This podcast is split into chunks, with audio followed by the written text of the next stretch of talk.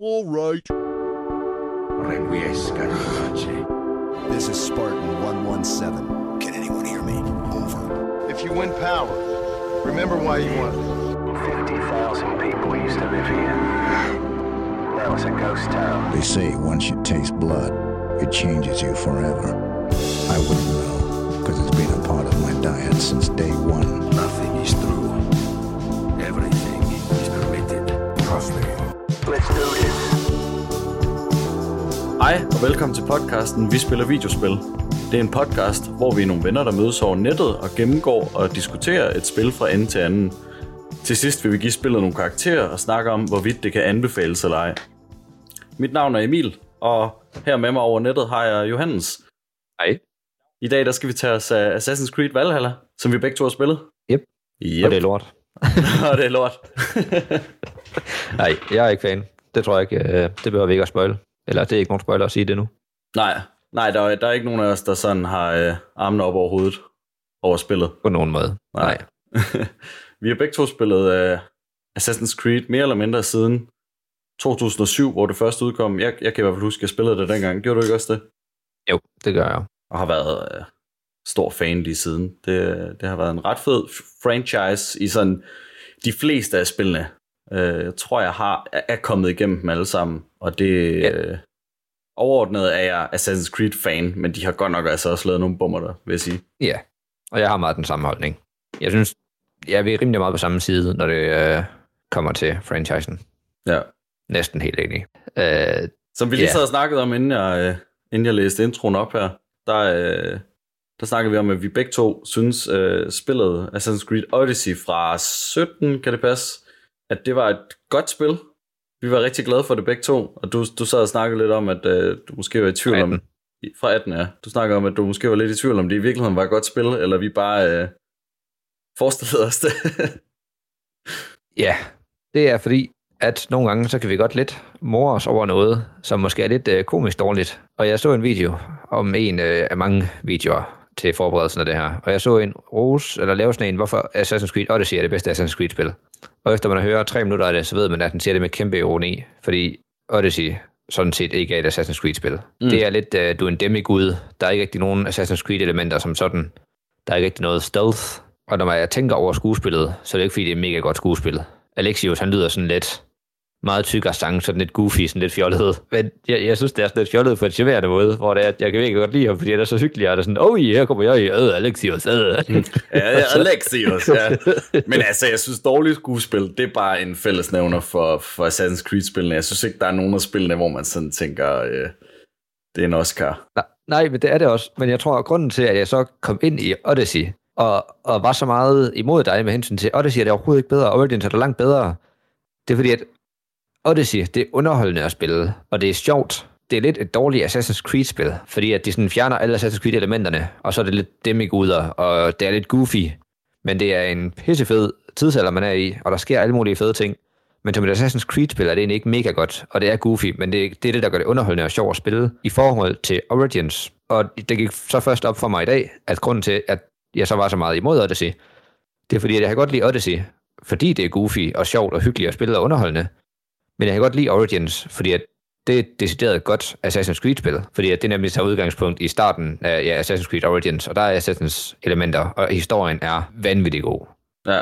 Jamen, det kan jeg godt Øh. følge dig i, det der med, at, at, at de ligesom tager øh, canon eller loven og rent faktisk gør noget med den i Origins. Selvom jeg, jeg tror, jeg vil holde på, at jeg synes Odyssey er altså et sjovere spil at spille, men sådan, hvis man er Assassin's Creed-fan og, og leder efter udvidelse af det univers, så kan jeg godt se, at, at det er lidt åndssvagt Odyssey i forhold til det. Eller at de i hvert fald... Øh, at de bare lavede et, et, et, et hvad, hvad hedder det, RPG-spil. Man var heller ikke så meget ude af animusen, så vidt jeg husker, og det man var, det... Øh, nej, vi skal heller ikke, jeg ved ikke, om skal, vi skal spoil slutningen, men øh, der er i hvert fald... En, jeg, jeg kunne virkelig, virkelig godt lide slutningen.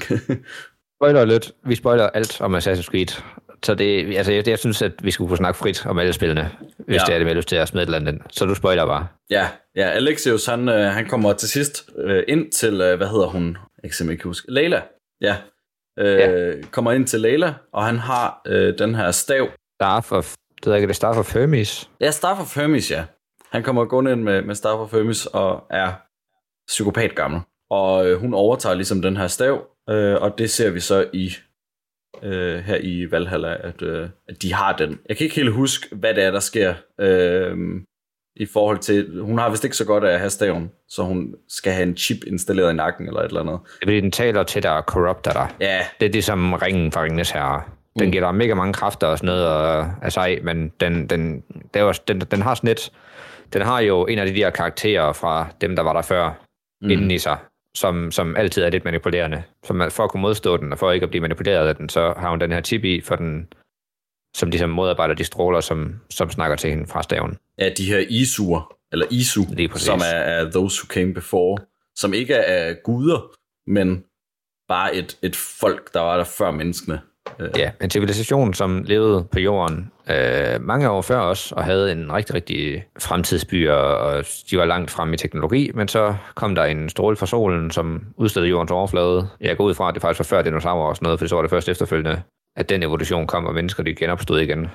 Og så har de efterladt nogle elementer til menneskerne, som så kommer i den historie, vi kender. ja. Øhm, men ja, altså Odyssey, der tænkte, det, det, det er lidt som, at de har lavet et goofy spil med demigods, også fordi du kan lave sådan et almighty kick, hvor du sparker folk 200 meter væk Ja, det er og ud over klipper, og Ja. du kan hoppe op lige så højt op fra, som man kan forestille sig, og lande, uden at du dør. Sparta! Sparket. Lige præcis. Lige præcis. Og du har Leonidas spyd, fordi 300, fordi fed film, fordi action. Ja. Så, Vi starter så, som så, Leonidas i det, ja. Lige præcis. Og fordi at, hvad er det med Assassin's Creed at gøre? Men det har det ikke, men 300 var en fed film, og action, og det er fedt. ja. Og så øh, senere, når du så er Alexios, som du finder ud af er relateret til Leonidas, så er det også bare fordi, at det er fedt. Og du har en spyd, fordi at Leonidas er spyd, fordi det er fedt. Og hvordan kobler de Odyssey ind i Assassin's Creed-kronologien? Det gør de ved at sige, at det er, det er noget med Isus at gøre. Vi kan lige smide dem ind, og så, så passer det ind. Det skal jo heller ikke handle om, øh, om, om de to spil, men det var også bare lige for at sætte det i, i perspektiv i forhold til det spil, vi skal spille, eller vi har spillet, øh, Assassin's Creed Valhalla, hvor de jo faktisk tager, ligesom du nævner i, i Odyssey, hvor de lidt glemmer historien, så synes jeg faktisk, de fletter det rigtig godt ind. Jeg, mit, altså mit favoritmoment i det spil her, det er slutningen, hvor jeg synes, de får flettet det hele. Ret sjovt ind, jeg havde ikke regnet med at blive overrasket på den måde. Assassin's Creed Valhalla er udgivet i november 2020. Det er udgivet af Ubisoft, som er det her franske spilstudie. Jeg kender dem fra, øh, øh, hvad hedder de, Rayman-spillene tilbage i tiden, som mm. jeg spillede, da jeg var lille. Og, øh, og så selvfølgelig øh, Assassin's Creed, og hvad hedder de, øh, Far Cry-spillene. Det er et øh, action-adventure RPG open world. Der er så mange titler til de her spil. AAA øh, udgivelse. Det er den øh, 12. Øh, Assassin's Creed øh, udgivelse i øh, hovedserien, og den 17. Assassin's Creed udgivelse, sådan alt i alt. Der kommer nogle mobilspil og et 2D øh, Assassin's Creed, der foregår i Kina og sådan lidt forskelligt. I Valhalla her, der er hovedpersonerne. Man kan vælge, om man vil være øh, mand eller kvinde. Manden, er, der har lagt stemme, hedder Magnus Brun, og kvinden hedder Cecilie Stenspil, og det lyder dansk, og det er fordi, det er dansk. Det er to danskere. De gør det sådan set fint nok, eller vi, vi kan jo lige snakke om, at vi valgte øh, at spille som, som mand, eller jeg gjorde i hvert fald. Gjorde du ikke også det? Jeg spillede den første halvdel af spillet som, øh, ja, som kvinde, med mm. Cecilia Stenspil, som, øh, som stemmeskuespiller. Hun gør det jo egentlig fint, men for mig, der synes jeg, at øh, hun var lidt irriterende at høre på. jeg synes, okay. at øh, jeg synes, at Magnus Broen, han var meget, han gav meget mere til karakteren, og gjorde karakteren meget mere likable. Og, øh, og, det, Så- og det her med, at man kan spille som mand kvinde, det er, det er lidt fjollet, fordi øh, historien er helt klart skrevet som om, at man er kvinde.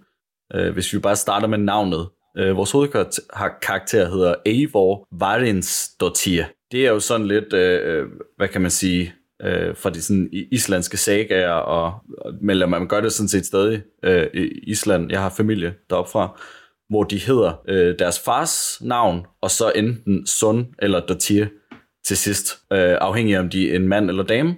Og Eivor Dottir, hedder er Varins datter. Dottir lige meget, om Ja. det er en mand eller dame. Så det, øh, det irriterede mig lige fra start, fordi jeg var sådan, jamen så skulle jeg bare have spillet som dame, og jeg vil bare ikke have haft valget. Det synes jeg var lidt irriterende. Jeg forstår ikke helt, hvorfor de har lavet det sådan. Der var en statere, det kan man godt sige, som er Vejens datter. Ikke? Ja, lige præcis. Og, og, og det hedder Eivor også som mand. Vejens datter. Så ja, det giver ikke rigtig mening. Vi starter i øh, Rygjafolke i Norge, hvor vores hovedkarakter kommer fra. Øh, introduktionen i spillet starter lige med, hvordan verden den kom til, med hensyn til nordisk øh, mytologi og Ymer ud af ham blev øh, jorden skabt og sådan. Til dem, der ikke lige kender det. Ja, vi vil også Jeg lige tænker- hurtigt sige her, at, at der er jo meget øh, nordisk mytologi, og øh, Er der det? I Valhalla? nej, men det er også bare, det er bare lige for at sige, at, at vi ved ikke voldsomt meget. Øh, vi havde en øh, hovedperiode i 4. klasse, og det, mm, al min viden kommer derfra. vi har øh, Alexander, som normalt er med i podcasten. Han er jo stor øh, viking-entusiast. Det er lidt ærgerligt, at han ikke er med, men han, han hoppede simpelthen ikke med på Assassin's Creed vognen, og øh, så det er kun os to, der har spillet det. Det er derfor, vi kun er to i dag. Det ved jeg ikke, om jeg lige fik sagt. Det er os to, fordi vi, vi er store fans, og det er de andre ikke. Jeg er sikker på, at der sidder folk øh, andre steder i verden, som nok øh, kan mere nordisk mytologi, end vi måske selv kan. For jeg har også primært lært meget af det i skolen. Med det sagt, så er der kommet rigtig, rigtig mange øh, vikingeserier øh, de seneste par år, og jeg har også et par bøger med historier fra vikingetiden, og der er meget, lavet mange tegnefilm om vikingetiden her hjemme i Danmark. Ja, hvis, hvis folks øh, primære viden om nordisk mytologi, det kommer fra Marvel med hensyn til blonde Thor med en hammer og sådan lidt, så er det jo meget forkert i forhold til, at Thor normalt har rødt hår for eksempel. Ja. Bare et eksempel. Ja, ja, vi er jo trods alt øh, skandinavier, så, så vi ved jo lige basics, men øh, Lige præcis. Så måske ved vi lidt mere, end nogen andre gør. Men ja, det er sgu ikke sikkert. Men i hvert fald, det billede, jeg har malet mig af, hvordan karaktererne de ser ud i nordisk mytologi, det, det rammer de ikke særlig godt. Men det er jo også klart, at de har deres eget perspektiv. Det første, de tænker på, det er, at det er rimelig tidligt drømmesyn øh, efter prologen. Der ser vi et øh, drømmesyn, som Ava har med sin øh, halvbror Sigurd, hvor hun kommer op på toppen af et bjerg, og Sigurd han øh, mister sin arm og falder ned af en klippe. Og frem for den klippe, der står Fenrisulven, som nok er den første nordisk mytologis figur, vi ser. Og jeg synes, den er rigtig, rigtig ringe lavet. Men, øh, men vi, der er alle de her drømmesyn, jeg igennem, igennem spillet, og der kommer en form for forklaring til sidst til, øh, hvad det kan være, hvordan det kan være. Øhm, det er også lidt en, en, en vending midt i det hele, at det her med, at vi kommer til at rejse til, øh, til de forskellige dele af, øh, hvad hedder de, Jotunheim og... Nej, vi kan, vi kan også bare lige tage det kronologisk her. Øhm, vi starter som, øh, som barn, øh, hvor Eva er i sin, øh, hvad hedder det, i sin langhytte, og, og der holder de fest. Og, øh, og der kommer så en, en anden klan og angriber dem. Og Eivors far, i, i forsøg på at redde klanen, offrer sig og bliver slået ihjel af Holger. Og Sigurd kommer så op på, øh, på sin hest og, og redder os. Jeg mener ikke, det er Sigurd, der smider os op på øh, er det ikke det? Er det ikke ham, som det, er, det, er i hvert sådan fald ikke, det er i hvert fald ikke ham, der rider væk med os, fordi han bliver skudt i ryggen, og vi falder ud på en, øh, en sø frosset til is, sjovt nok, fordi alt det er fandme pilfrossen her, fordi det er Norge i en øh, meget kold tid. Øh, vi, vi har forresten lige set vores far blive slået ihjel, og han blev vandæret i og med, at han blev slået ihjel på en, ikke en krigerstød, så han kom ikke i Valhalla. Mm. Så det var en stor ven af nordisk mytologi, for alle de skal i Valhalla. Øh, det bliver også introduceret til mange andre krigere her i spillet. Men efter at have set det, så slipper vi væk øh, som en af de eneste, så vidt vi lige ved. Vi falder ud på en sø af is, hvor der så kommer nogle sultne ulve efter os og prøver at æde os. Den tager fat i halsen på os, men på en eller anden måde, så får vi dræbt den her ulv. Vi har et kæmpe ar på halsen, hvoraf at øh, Eivor får kattenavnet Wolfkist. Ja, man kan sige, det, det, ulven griber sådan øh, øh, rundt om hans skulder og nakke, og det, det, han får så et ar, som, som de kalder et, et ulvekys, eller han får i hvert fald øh, tilnavnet øh, Wolfkist. Måden han øh, overlever på, det er, at der kommer to ravne, fordi nordisk mytologi, fordi Odin to ravne, øh, og så begynder øh, den her animus at glitche, i det han kravler hen mod en økse. Ulven springer, han tvinger øksen, han, hun. Øh, man kan godt se på barnet, at det er designet som et intet køn, så man selv kan vælge, når karakteren er vokset op, øh, tager en økse og slår ud efter ulven, i det man så bliver trukket ud af animusen. Og bare generelt børn i Assassin's Creed, det ligner bare små voksne. Altså, de har slet ikke sat sig ind i, hvordan børneanatomi fungerer på en eller anden måde. Altså, det ligner bare små mennesker. Det, det er de virkelig ringe til. Efter prologen her, så får man så valget mellem at lade spillet vælge, om man skal være mandlig eller kvindelig karakter, eller så kan du selv vælge at være mandlig eller kvindelig karakter. Ja, man ryger ligesom ind i uh, animusen, og så skal vi vælge, ja. Øh, fordi, øh, jeg ved ikke helt, hvordan det er, de lige forklarer det der, men, men det er noget med, at, at ud fra DNA'et kan de ikke lige øh, tyde. Det er lige den ene ting, de ikke, de ikke kan se, det er, hvilket køn det er, så det får man lov til selv at vælge. Og det er sådan lidt, det er sådan lidt ligegyldigt, ja. Der skulle de Det bare have lidt nemt forklaret, for at de kan få lov til at have en kvindelig spiller, i stedet for at det altid har været mandlige spillere. Ja. Så nu kan man selv få lov at vælge, for at gøre det lidt mere woke. Ja, fordi i, i, øh, i Origins, nej, øh, undskyld, i, øh, i Odyssey, der, øh, der, vælger man også, der vælger man også selv, men der føler jeg helt klart, at historien er skrevet, som om man er mand, men i den her, der er det omvendt, der er historien helt klart skrevet, som om man er kvinde. Det er rigtigt. Jeg kan godt forstå, at det er okay, at, at der skal være en kvinde, for at det ikke bare skal Jamen, være det synes, øh, de skulle bare have lavet det, så man... Jeg synes også, det er fint. Ja. Men et eller andet sted, så synes jeg også, at det er fint i Origins, at du spiller en mand, fordi at det er den kvindelige karakter, som er den stærkeste, hans kone. Det synes jeg egentlig også er en fin måde at gøre det på. Hende spiller man så selvfølgelig ikke så meget, men hun er jo den legendariske, og det er hende, der bliver husket.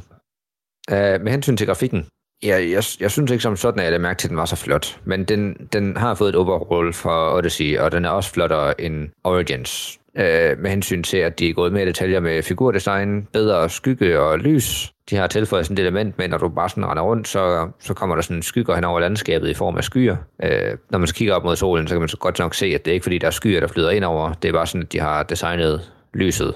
Mm. Hver den gang imellem, så kommer der mørke henover. Så så meget detalje gik de ikke med det. Men den grund til, at jeg stadigvæk synes, at øh, Odyssey måske er flot, og jeg tror, det er fordi, at i mange af cutscenerne, blandet med, med bugs, så karaktererne, de, de ser simpelthen ikke særlig flot ud. Altså landskabsdesignet, det har fået et overhold, og det er meget flottere. Men alle de hovedfigurerne, de er rigtig flot designet, men alle bifigurerne, de er simpelthen ikke særlig flotte, synes jeg ikke. Altså jeg synes, at deres, øh, deres øjne, de, de passer ikke ind i kroppen. Og generelt bare håret på alle i det her spil, det er sådan noget, øh, altså øh, alt synes jeg ser sådan tyndt ud. Det er som om, at hvis kameraet går igennem lige meget hvad det er, om det er træ eller noget, så det er, sådan, det, det er bare sådan en tynd skal, og specielt håret, det sidder også bare som sådan en tynd skal på alle. Når de bevæger hovedet, så bevæger håret sig ikke rigtigt, det sidder bare sådan stift. Det synes jeg øh, nok er det værste ved den her grafik det er, at det, det, det bliver sådan lidt janky. Altså lyset er flot, og generelt er, er altså, grafikken er rigtig pæn, men, men så er der bare lige de der ting, som, som bare føles sådan lidt, åh, kom nu Ubisoft. Det, det... Altså, jeg, jeg synes, de har brugt lidt for meget tid på at lave landskaberne rigtig, rigtig flotte. Og så er der bare nogle steder, hvor det er, at spillet det ikke fungerer særlig flot. Jeg sætter mere pris på et spil med en øh, ringere miljøgrafik, og så en bedre karaktergrafik. Ja, ligesom i øh, ja, det Call of Duty World War 2, hvor deres ansigtsmimik, det, det er det flotteste grafik, jeg nogensinde har set. Men så kommer man forbi en busk, som ligner, altså jeg ved ikke hvad, det, det, det, det ligner sådan tre pixels, der er sat sammen. Men nej, noget andet jeg vil sige med grafikken, det er nemlig, at jeg, jeg, jeg foretrækker, at karaktererne de er flottere lavet, og mil- at, at de så går på kompromis med miljøet. Og det er bare fordi, at jeg synes, at, at, at det er mere karaktererne, du skal følge for, frem for at det er omverdenen, du skal følge for. Så jeg synes, det er vigtigt, at jeg kan læse karaktererne, hvor at jeg synes, at i det meste af spillet, når de skal udtrykke sig, så synes jeg ikke, at der er nogen reaktion på nogle af ansigterne, og det synes jeg ikke, der er for nogen af figurerne. De, jeg synes ikke, de udtrykker sig særlig flot med ansigtsmimik. Hej. Og, og så kan det godt være, at verden den er flot, men så lever jeg mig stadigvæk ikke helt ind i det, når jeg så bliver trukket ud af der, hvor det, er, at det virkelig skal være dragerne, som er cutscenerne. Mm. Ja, og så også, øh, om, om det har noget med grafikken, det har i hvert fald noget med omgivelserne at gøre, men det her med, at de ikke helt kan beslutte sig med, hvor realistisk det skal være. Fordi man for eksempel her, øh, det sneer og er piskoldt, og man kan kravle op ad et bjerg sådan på, hvad tager det ham? 15 sekunder eller sådan noget, kravle op på toppen af et bjerg og sidde og kigge ud. Øh, hvor de også har taget nogle valg om, at det skal bare være sjov at løbe rundt, og man skal kunne kravle op af alt, og det, det er lidt ligegyldigt. Altså, vi er sådan lidt øh, superhuman. Det er endnu en ting med hensyn til at grafiske valg. Det, det kan godt være landskaberne, det er flotte. Men igen, så jeg ved ikke helt, om det er gameplay eller grafik, eller hvor det skal gå ind under. Men der er nogle steder, hvor det simpelthen halter så meget, at det igen tager lidt ud af den der flotte verden. For eksempel, når det er, at man senere kommer til England, og der man skal begynde at loot. Mange steder, hvor du åbner de der store kister, når du skubber låget af, så skubber du direkte igennem en væg, så det går ind igen, ud igennem en væg, kommer ud på den anden side af bygningen, og så falder det ned, så det sådan stikker halvt ind igennem væggen. Ja.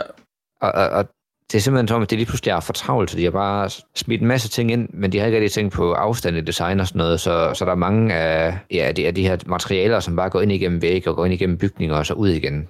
Så derfor, så, derfor så, så ser det flot ud, men det, det, det har ikke rigtig så meget øh, dybde, hvis man kan sige det sådan. Ja. Altså det, ja, substans lige præcis. Det, det, man ved godt, at det er meget falsk, fordi at det ser flot ud på overfladen, men når du så går i dybde med det, så, så er det ringe, og så er der huller i der gaps og fejl. Det virker meget bevidst, at de har taget et valg om, at det her det er computerspil, så, så de ting, det, det er lige meget. Det, det ved folk godt. Øh, det accepterer man. Og det, det er i hvert fald ikke det, de har fokuseret på. Jeg ved ikke, hvad de har fokuseret på. De har nok bare fokuseret på, at man, man skulle have det skide sjovt, mens man render rundt. Det er ikke ligefrem historien, der sådan river den her oplevelse helt i top, vel? Men nej, jeg synes nemlig heller ikke, at historien den er særlig vild. Jeg synes, at historien både i Origins og i Odyssey den er federe. Og igen, også selvom Odyssey den er sådan lidt mere 300 og actionspil og sådan noget, så synes jeg bare stadigvæk, at den var mere underholdende end den her. Øh, hvis du starter videoen her, så får vi det første leap of faith, siger jeg i citationstegn, fordi han laver det her, eller han springer virkelig højt op fra og lander i en høstak. Det er ligesom det her berømte øh, spring, som de Assassins laver, men han gør det sådan lidt klonky. Øh, han laver ligesom bare en bombe ned i høvet. Lige præcis, fordi det er, det er kun Assassins, der kan tænke sig til, at de skal lave det leap of faith på den måde, som de gør det. Ja, nogle gange, ikke? men øh, for eksempel ikke i, øh, ikke i Odyssey, ligesom vi snakkede om før. Der, øh, der, der laver han det bare. Øh, og der synes jeg, det er virkelig fedt i det her spil, at vi møder en assassin, som lærer os springet, og lærer os betydning bag, øh, og egentlig udvider vores karakter som kriger og som menneske i den sammenhæng, og det synes jeg var ret fedt. Der fik vi lidt mere sådan assassin-mytologi, som jeg har savnet lidt i, i nogle af de, i de senere, eller i hvert fald i de ja, sidste spil. ja, det var også det, der gjorde mig hype til den første par timer her i Norge. Det er faktisk det, der gør mig lidt hype, fordi at du bliver introduceret til de her øh, assassins, som øh, Sigurd han har mødt, da han var ude og raide i, rundt omkring i verden. Og det fortæller os også lidt om historien med hensyn til vikingetiden, at de virkelig nåede vidt omkring, omkring i Europa. Og de har så været omkring nede i øh, Italien, mener jeg, spillet i foregår, fordi at han har det samme kostume på, som Ezio Auditore har. Nu skal vi så ud og sejle for første gang. Vi kommer ud på et, øh, hvad hedder det, en langbåd, et langskib. Altså, ja, bare en langbåd. Og det er ligesom den her obligatoriske del i Assassin's Creed, eller det det blevet til, det her med, at vi sejler i de sidste mange spil siden Black Flag, tror jeg næsten, med nogle få undtagelser, der har, vi, øh, der har vi haft et skib, vi kan sejle rundt med, og det har jeg virkelig nyt. Jeg har synes, det har været en rigtig fed del af, af spillene. Og i det her spil, der synes jeg bare ikke, det fungerer. Det er lidt mere bare et transportmiddel, så man, jeg, ved, jeg kedede mig i hvert fald ret meget, mens jeg skulle sejle rundt. Øh, heldigvis kan man sætte den sådan delvist på auto, udover at det fungerer helvede til, for den bliver ved med at sejle forkert, eller crashe, eller, eller komme til at sejle ind til siden, og så bliver man slået ihjel af en eller anden. Hvis jeg lige sætter den til at sejle, jeg ved, der går 10 minutter, så går jeg ud og laver en kop kaffe og går på toilet, og så er jeg død, når jeg kommer tilbage. Det har jeg oplevet flere gange. jeg synes også, at, øh, at sejldelen i denne her, den, det fungerer helt af helvede til. Også fordi, at jeg, jeg synes, at det bliver brugt lidt med i de andre spil, som Black Flag og Odyssey, fordi der skal du ud og lave de her store kampe ude på skibene. Du bruger det kun ligesom en hest i, øh, i Valhalla for at komme fra A til B, og så fedt synes jeg bare heller ikke det er. Jeg synes, det er fedt, at de andre, fordi du rent faktisk kan slås fra skibene. Hvis de måske har introduceret nogle open water combats med flere lange både, der møder hinanden, når de skal nakke hinanden, så havde jeg synes, det var federe. Men det, at du bare sejler rundt, det synes jeg ikke er særlig flot. Specielt ikke, når du kommer til England, fordi at så skal du bare sejle rundt øh, i de her øh, floder. Sejle, ja, i, i floder, så du kan ikke engang gå direkte fra A til B. Der skal du bare sejle rundt for at komme rundt. Og det er ikke fordi, at du kan lave en barrage af, af pile og skyde dem, du passerer og sådan nogle ting. Du skal hoppe af skibet med din besætning for at raide eller sådan nogle forskellige ting. Du kan ikke rigtig noget fra den lang, langbåd andet end at sejle. Og det er kedeligt, synes jeg. Det, det var lidt en, en, en hurtig løsning, og, og de virker ikke som om, der er overvejet meget mere end, hey, vikinger og, og både, det passer jo meget godt sammen, og så skal vi rundt i England, så har de koblet det sammen, og så er der ligesom sat et, et flueben ved det. Og selvfølgelig skal der også en lang båd med. Jeg synes bare ikke, at den behøver at blive brugt så meget, som den gør. Og så igen, med hensyn til historie, så giver det jo mening, fordi de sejlede rundt i lange både omkring Englands kyster og sådan noget, og de, gør, de skal jo også have lange både med for at komme til England. Men jeg synes bare, det er brugt på en rigtig kedelig måde i spillet. Det næste, vi får introduceret, det er øh, skill point-systemet. Ja, før vi snakker noget om skill point-systemet, så vil jeg lige sige, at det er fem og en halv måneder siden spillet det udkom, at vi snakker om det her. Vi har snakket lidt om det før, men nu laver vi et decideret episode omkring det. Så det kan godt være, at de har lavet nogle af de små fejl, der var i starten af spillet. Øh, ikke små fejl, kæmpe store fejl. Jeg pre-purchasede det her spil her, som det første af hele Assassin's Creed-spillene, fordi at jeg var så op at køre over Origins, og endnu mere op at køre over Odyssey. Så jeg tænkte, det kunne blive bedre, og jeg ville i hvert fald lige så godt holde tempoet. Og når man spiller det her på release, så var der så sindssygt mange fejl. Mm. Øh, til at starte med, så blev vi introduceret til det her skill tree, øh, talent tree. Jeg ved ikke, om der er et dansk udtryk for det, men da man spillede det lige da det udkom, der var det udefineret. Du kunne ikke se, hvad du byggede dine skills op imod. Der var bare et talent i midten, og så var der nogle tilfældige talents, nogle af dem, som gav lidt mere damage. Øh, det var både, om du valgte at gå op, ned til siden, eller hvor du gik hen i skilltræet. Der var ikke noget, der sådan hentydede til, at hvis du går ned mod venstre, så går du mod Assassins bygningen af skilltræet, eller hvis du går op, så er det fighter, eller hvis du går til højre, så er det hunter skytte. Det var der ingenting med. Det hele det var helt sort. Du må bare vælge ud af tilfældigheden. Ja, man blev bare sådan lidt all-round bedre øh, så kunne man bare vælge sådan lidt tilfældigt rundt omkring, og så støde ind i, nå hov, så kan man lige lave noget nyt, eller skade lidt mere med, med det her våben, eller, øh, eller det her set armor. Ja, jeg, jeg, jeg tror også, jeg, jeg, jeg sad og valgte øh, skill points sådan de første par gange, de første par levels op, måske de første 20 levels, og efter det, der blev jeg fuldstændig ligeglad, fordi det gjorde ikke nogen forskel. Øh, så de introducerede i hvert fald en, en sådan automatfunktion, jeg ved ikke, om den var der, da du spillede det. Jeg tror, jeg spillede den lidt, lidt efter, øh, hvor man bare, øh, hvor den selv smider øh, øh skill pointsene rundt øh, tilfældigt. Øh, jeg ved, du har lidt mere en systematisk fremgang i forhold til at, at, at spille effektivt og få udforsket og sådan noget, som jeg ikke har. Jeg vil altid, er Assassin's Creed, gerne gå fuldt op i Hidden Blade og Assassin's bonuses, fordi jeg synes, det er den nemmeste måde at udrydde camps på at slås øh, i høje levels områder, som de jo har introduceret i Origins Odyssey, og øh, lidt mindre Valhalla. Du kan sagtens spille historien igennem, uden at gå på opdagelse og lave en masse exploration for at level op, hvilket faktisk er en ting, øh, spillet skal lidt ros for, for det skulle du gøre i Odyssey og i Origins. Og personligt så er jeg ikke noget imod det, for jeg vil altid i Assassin's Creed lave en øh, completionist, så jeg render rundt og lavede alle de her bonus ting alligevel, men for dem, som bare gerne kun vil spille historien, så er du ikke tvunget til at skulle rundt og lave en masse separate quests og bonus quests for at level up, som du var i Odyssey Origins, hvilket jeg godt kan forstå, at øh, folk det trækker lidt ned på. Ja, det ved jeg, altså det, det, altså det var ikke helt den oplevelse, jeg havde. Jeg følte, at, at, øh, at jeg blev, blev tvunget lidt til at tage rundt, i, i hvert fald for at stige nok level til at kunne klare missionerne for at komme videre. Øh, og, og det tog tit længere, end jeg havde lyst til, fordi jeg bliver meget nysgerrig på historien, når den først går i gang, og, øh, og hvis jeg skal til at bruge hvad, 20 timer på at rende rundt og lave sidemissioner, før jeg så går videre med hovedmissionen, så har jeg lidt glemt, hvad det er, jeg havde gang i. Der ville jeg have ønsket lidt mere, eller man måske kunne have valgt fra start, hvad for et, et mode, man havde lyst til at spille på. Øh, man kunne selvfølgelig sætte sværhedsgraden ned. Det endte jeg faktisk med at gøre til allersidst, det snakkede vi også om. Der var den sidste kamp der mod, mod Fenris, øh, hvor jeg bare satte sværhedsgraden helt ned, fordi jeg gad simpelthen ikke mere. Øh, jeg kunne se, at der var en 10-20 timers exploration tilbage for at jeg var stærk nok til at kunne tage den sidste boss, og det gad jeg ikke. Jeg spillede bare så kedeligt, at det sidste satte jeg også faktisk ned, bare for at komme igennem det hurtigere, fordi jeg gerne vil se, hvordan det endte. Ja.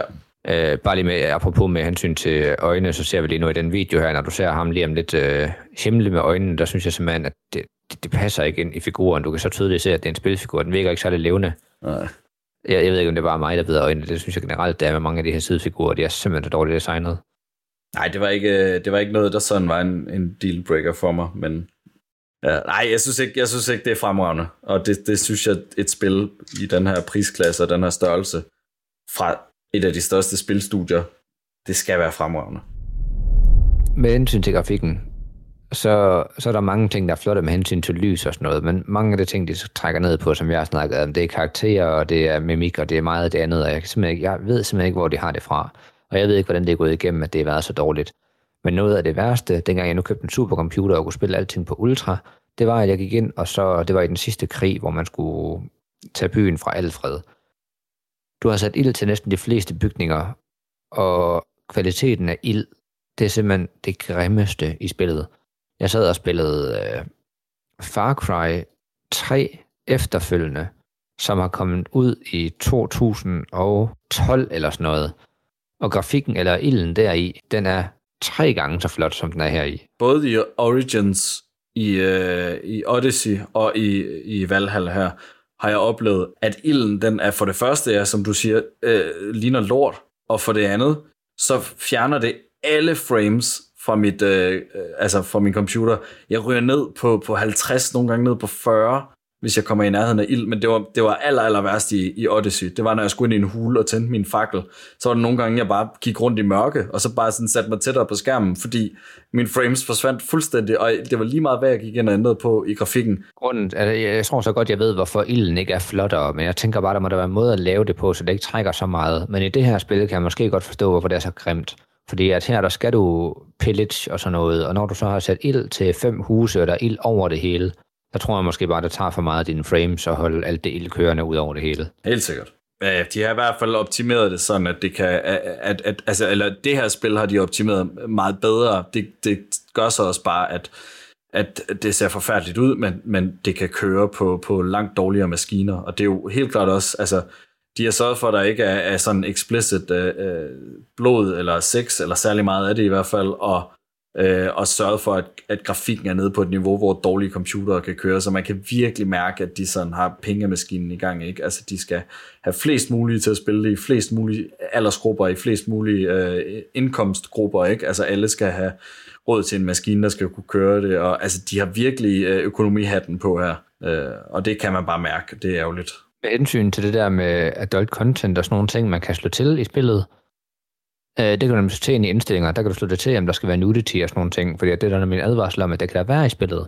Øh, med hensyn til, at jeg spillet 110 timer, der er der en cutscene, hvor det er, at øh, man ser noget. Og det er den her, hvor du skal hjælpe en eller anden konges kone med, og det, det, det er det eneste tidspunkt, man ser et, et par. Hvad vil du der?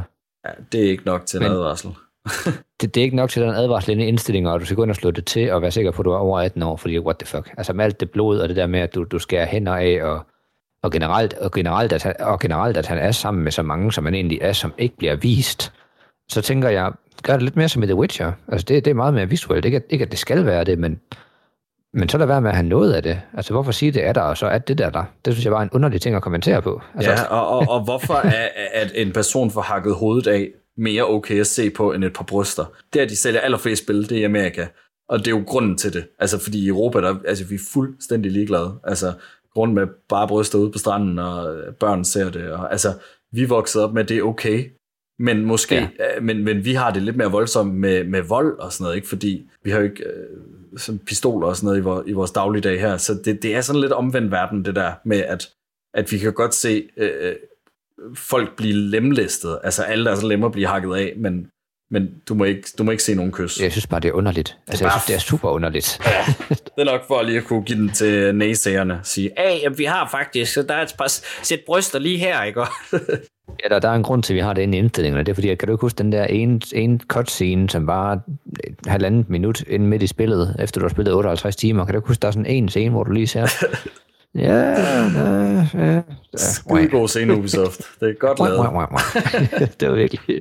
Og det, det er en underlig ting, og altså det, det er en underlig, det, det kan man måske også kalde det flugnæveri, men det, det er en underlig ting at kommentere på, men det er simpelthen bare fordi, at jeg ikke, jeg lagde mærke til det, fordi jeg var meget inde i indstillinger for at finde ud af, hvordan det hele skulle hænge sammen.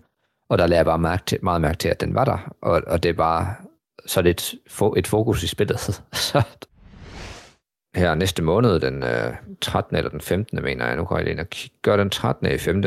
Der kommer der Wrath of the Druid, som er den første expansion til uh, Season Pass, som jeg selvfølgelig har købt pre-purchased, fordi jeg tænkte, at det ville være lige så godt som Odyssey, hvilket det så viste sig ikke at være. Udover det, så kommer der en uh, expansion, som hedder The Siege of Paris. Og på trods af, at jeg ikke synes, spillet det er vanvittigt fedt, så håber jeg lidt på, at de har fikset alle de bugs og fejl, som der stadigvæk er i spillet. Uh, I hvert fald til, når anden expansion kommer, som kommer en gang her til sommer i 2021. For at jeg så kan få den der completionist, for jeg mangler 2% eller sådan noget. Det er altså også imponerende. Ja, men et par af de andre ting, der er bare også er lidt kedelige, det er, at de, de har tilføjet rigtig, rigtig mange øh, open world elementer, man kan gå og lave, som for eksempel, at du kan gå og fiske, og du kan gå og lave sådan nogle minigames. Ja. Og, og det er også fint, at de har tilføjet alle de her fillers, at du kan rende rundt i verden og lave en masse ting, også efter du er færdig med spillet, som ikke bare er sidemissioner. For når du så har gennemført sidemissioner, og du har gennemført øh, eller fundet alt loot og sådan noget, så kan du stadigvæk gå rundt og lave de her minigames og fiske og få små quests. Man bliver dog tvunget til at fiske, og det, det gav mig sådan lidt flashback til Far Cry 5. Jeg havde det. Jeg, for, jeg forstår ikke den del, at man bliver tvunget til det. Det er fint nok, de introducerer det, men hvorfor skal man stå og bruge tid på at fange fisk? Altså, Man kan sige, at spillet har fået ros for at tilføje alle de her RPG Open World fillers, men man kan sige, at The Witcher, de har allerede gjort det, og gjort det meget bedre, dengang det udkom i hvad, 2013? Uh, nej, det kan det komme ud i 2015, The Witcher Wild, Wild Hunt. Ja, det er jo nemlig det, men det kan man jo også sige, efter Witcher kom, der ændrede hele Assassin's Creed, hvad kan, hvad kan man sige, spillene e- efterfølgende, e- efter Witcher 3 kom, emulerede jo det spil. Det er der jo mange spil, der har gjort, men det var tydeligt at mærke på Assassin's Creed, at de bare skiftede retning, så snart de havde spillet Witcher. Og det synes jeg er ærgerligt, fordi den stil, som Assassin's Creed havde dengang, specielt med kampsystemet, hvor man ikke kunne aggro folk, man kunne kun ligesom øh, parere. Øh, og de her tricks, man lavede, i, i kampsystemet dengang var så tilfredsstillende, når man parerede og så slog sin fjende, fjende ihjel. Her der er det bare almindelig RPG, du kan tage dit svær frem og bare svinge det ud i luften. Og det er også fint nok, det er også sjovt nok, men, men jeg synes bare, de havde deres egen ting. Ja, man kan godt savne lidt det gamle spil. Det her, det er bare lidt mere evade og så slå. De har, de har opgraderet lidt på det fra, fra Origins med hensyn, og fra Odyssey. Øh, man kan godt se, at de har bygget videre på det i alle spillene, hvor i det her, der har de tilføjet de fleste mulige ting, hvor de har givet fjender weak points, hvor hvis du rammer de her weak points, så kan du stunne dem og lave finishers. Øh, finishersne er også meget fede og meget brutale med hensyn til, at du kan kappe hoveder og kappe lemmer af folk, men det bliver ret ens for mig at se de her finishers, efter du har spillet spillet i 40 timer. Og igen, hvis, hvis vi lige skal nævne øh, et øh, RPG-spil, som også er, er øh, hvad hedder det, lavet efter Witcher 3 og er ligesom stærkt inspireret af det, så er det Ghost of Tsushima, som vi begge to også lige har siddet og spillet, hvor at kampsystemet er øh, ligesom i, i The Witcher eller RPG-spil er i dag, hvor man kan, man kan ligesom aggro, man kan, man kan slå først, men det fungerer bare så godt i, i Ghost of Tsushima, og det fungerer faktisk allerbedst, når man øh, parerer modstanderen. Og øh, jeg synes, kampsystemet i det her, det er kedeligt og uinspirerende, og igen er man lidt sådan en demigod. Så får vi uh, Orlok introduceret, som er, er det her spil, vi kan spille rundt uh, både i, i, i Norge, hvor vi starter, og senere i England. Uh, det, det gav i hvert fald mig mindelser om uh, Magic the Gathering, eller Magic Court, som vi, som vi spillede meget, da vi var små. Det synes jeg var helt vildt sjovt. Det brugte jeg meget tid på. Alle de Orlok-kampe, jeg kunne finde, fandt jeg og samlede på uh, de her uh, gud, uh, gudkræfter, som man kan få i spillet. Det var også meget hyggeligt, men igen, som The Witcher, de har et kortspil, så er det nu tænkt, vi skal også have et eller andet mere i vores spil, så de introducerer det her overlog. Ja, det er tyvstjålet, fuldstændig, ja. Men det, altså det, det, er meget, det er meget fint, det er meget hyggeligt. Det er ikke specielt svært, man skal bare lige finde ud af, hvad terningerne gør, og hvordan du slår en fjende. Jeg synes det, dog, at det, det er ærgerligt, at det ikke har en større betydning. Jeg synes godt, man kunne have øh, øh, vundet noget karisma eller et eller andet over, øh, altså fået nogle fordele ligesom man kan, når man skal det her uh, rhyming, som vi også kommer til, øhm, hvor man skal stå uh, og, og, ja, rime mod folk, som, de, som jeg ikke har gjort, så derfor kan jeg ikke sige så meget om det, for jeg synes, det var åndssvagt. Øhm. Jeg har gjort rigtig, rigtig meget i det, fordi at jeg fandt ud af, at, øh, eller den, den teaser, at du kan få muligheden for at og have nogle andre samtaler med folk, andre dialogmuligheder. Øh, og på trods af, at jeg havde fuld i det, så synes jeg ikke rigtigt, at du fik så meget ud af de dialogmuligheder. Der var en gang imellem, hvor du kunne slippe øh, for at betale en 50 guld eller sådan noget, men i stedet for, så kunne du sige en anden sætning, og så du lov til at slippe for, for at betale det. Men altså, jeg synes ikke, det havde den store effekt. Ikke nok til, at man gad at gå rundt og battle i hvert fald. Mm. Og med hensyn til øh, nordisk mytologi, så ved jeg heller ikke, hvor meget de har gjort i det battling så, det her rhyming. Øh, øh. viking uh, rap battle øh, rime, rime måde. Altså det, det, det er sådan, det, det virker sådan, som at det, at det er tilføjet det på den måde. Ja. Øh, det er aldrig noget, jeg har sådan hørt om med hensyn til nordisk mytologi, og det var noget, man gjorde i. Men altså, det kan da godt være, at de har gravet det der og fundet et eller andet op. Så at... Ja, der er og der er sange, så vi ved ligesom, de, de, de havde de har noget med ord og, og runer og så videre, men men lige om de har stået og rhyme battlet, det, det er jo ikke til at sige. Det har de i hvert fald i det spil her, ifølge det spil her. Det har de. men det var heller ikke noget, jeg var fan. Jeg synes simpelthen, det var, det var fjollet. Ja. Vi får drikkekonkurrence introduceret. Vi skal stå, øh, vi, vi kommer hen til en gruppe mennesker, der står rundt om en, en stor balje rød alkohol. Ja, ja det er mjød, det er mjød, bare, de, det er. Ja, det er mit mjød, ja, som, som de drikker hver gang. Og, øh, og det fungerer på den måde, at øh, der er en cirkel, øh, som bliver mindre og mindre, og når den kommer inden for et område, så skal man trykke af. Og så en gang imellem er man ved at viste balancen, så man med joysticket skal enten trykke til højre eller venstre. Sådan egentlig forholdsvis simpelt, ret svært. Jeg, jeg, jeg prøvede lidt at undgå det, for jeg, jeg synes sgu ikke, det var så sjovt, og, og jeg sad lidt og bandede, hvis jeg fejlede, fordi jeg synes, det tager så lang tid at komme igennem sådan en, en drik battle, og det er jo ikke, fordi man får en eller anden kæmpe fordel ud af det. Og mig, som så var completionist, jeg spillede selvfølgelig alle dem, der var, og jeg synes faktisk, det var okay underholdende. Øh, i første gang, du bliver introduceret til det, der skal du drikke øh, tre horn med mjød, og når du kommer hen i det svære, så skal du drikke 8 eller 12. Og så begynder man at blive rigtig fuld, det begynder at vælte rigtig meget, så du skal rigtig meget kommentere, for du ikke falder for at vinde over ham, du drikker mod. Det du kan gøre, når du drikker mod folk, det er at sætte penge, og det er en rigtig, rigtig hurtig måde at få penge på, hvis du skal bruge det til en quest eller et eller andet. Øh, det var ikke så svært, at jeg ikke tænkte, at hver gang, så ville jeg sætte så mange penge, som jeg satte til så mange penge, som overhovedet muligt for at du så vinder måske 100 guld eller sådan noget hver gang. En gang imellem har du så også en mulighed for, at du kan, efter du har vundet første gang, ved med hensyn til, at du får deres taske, eller måske en læderpouch eller et eller andet. Ja, okay. Og så, så langt så også kan kom vinde. jeg ikke i det. Men det var ikke... Nej, jeg mistede nogle penge en gang imellem, fordi... Ja, okay, jeg, jeg må være ærlig, så jeg var ret dårlig til det. Det var nok derfor, jeg, jeg havde det lidt, fordi jeg tabte nogle gange og tabte nogle penge, og så gad jeg ikke rigtig gøre det længere. Det.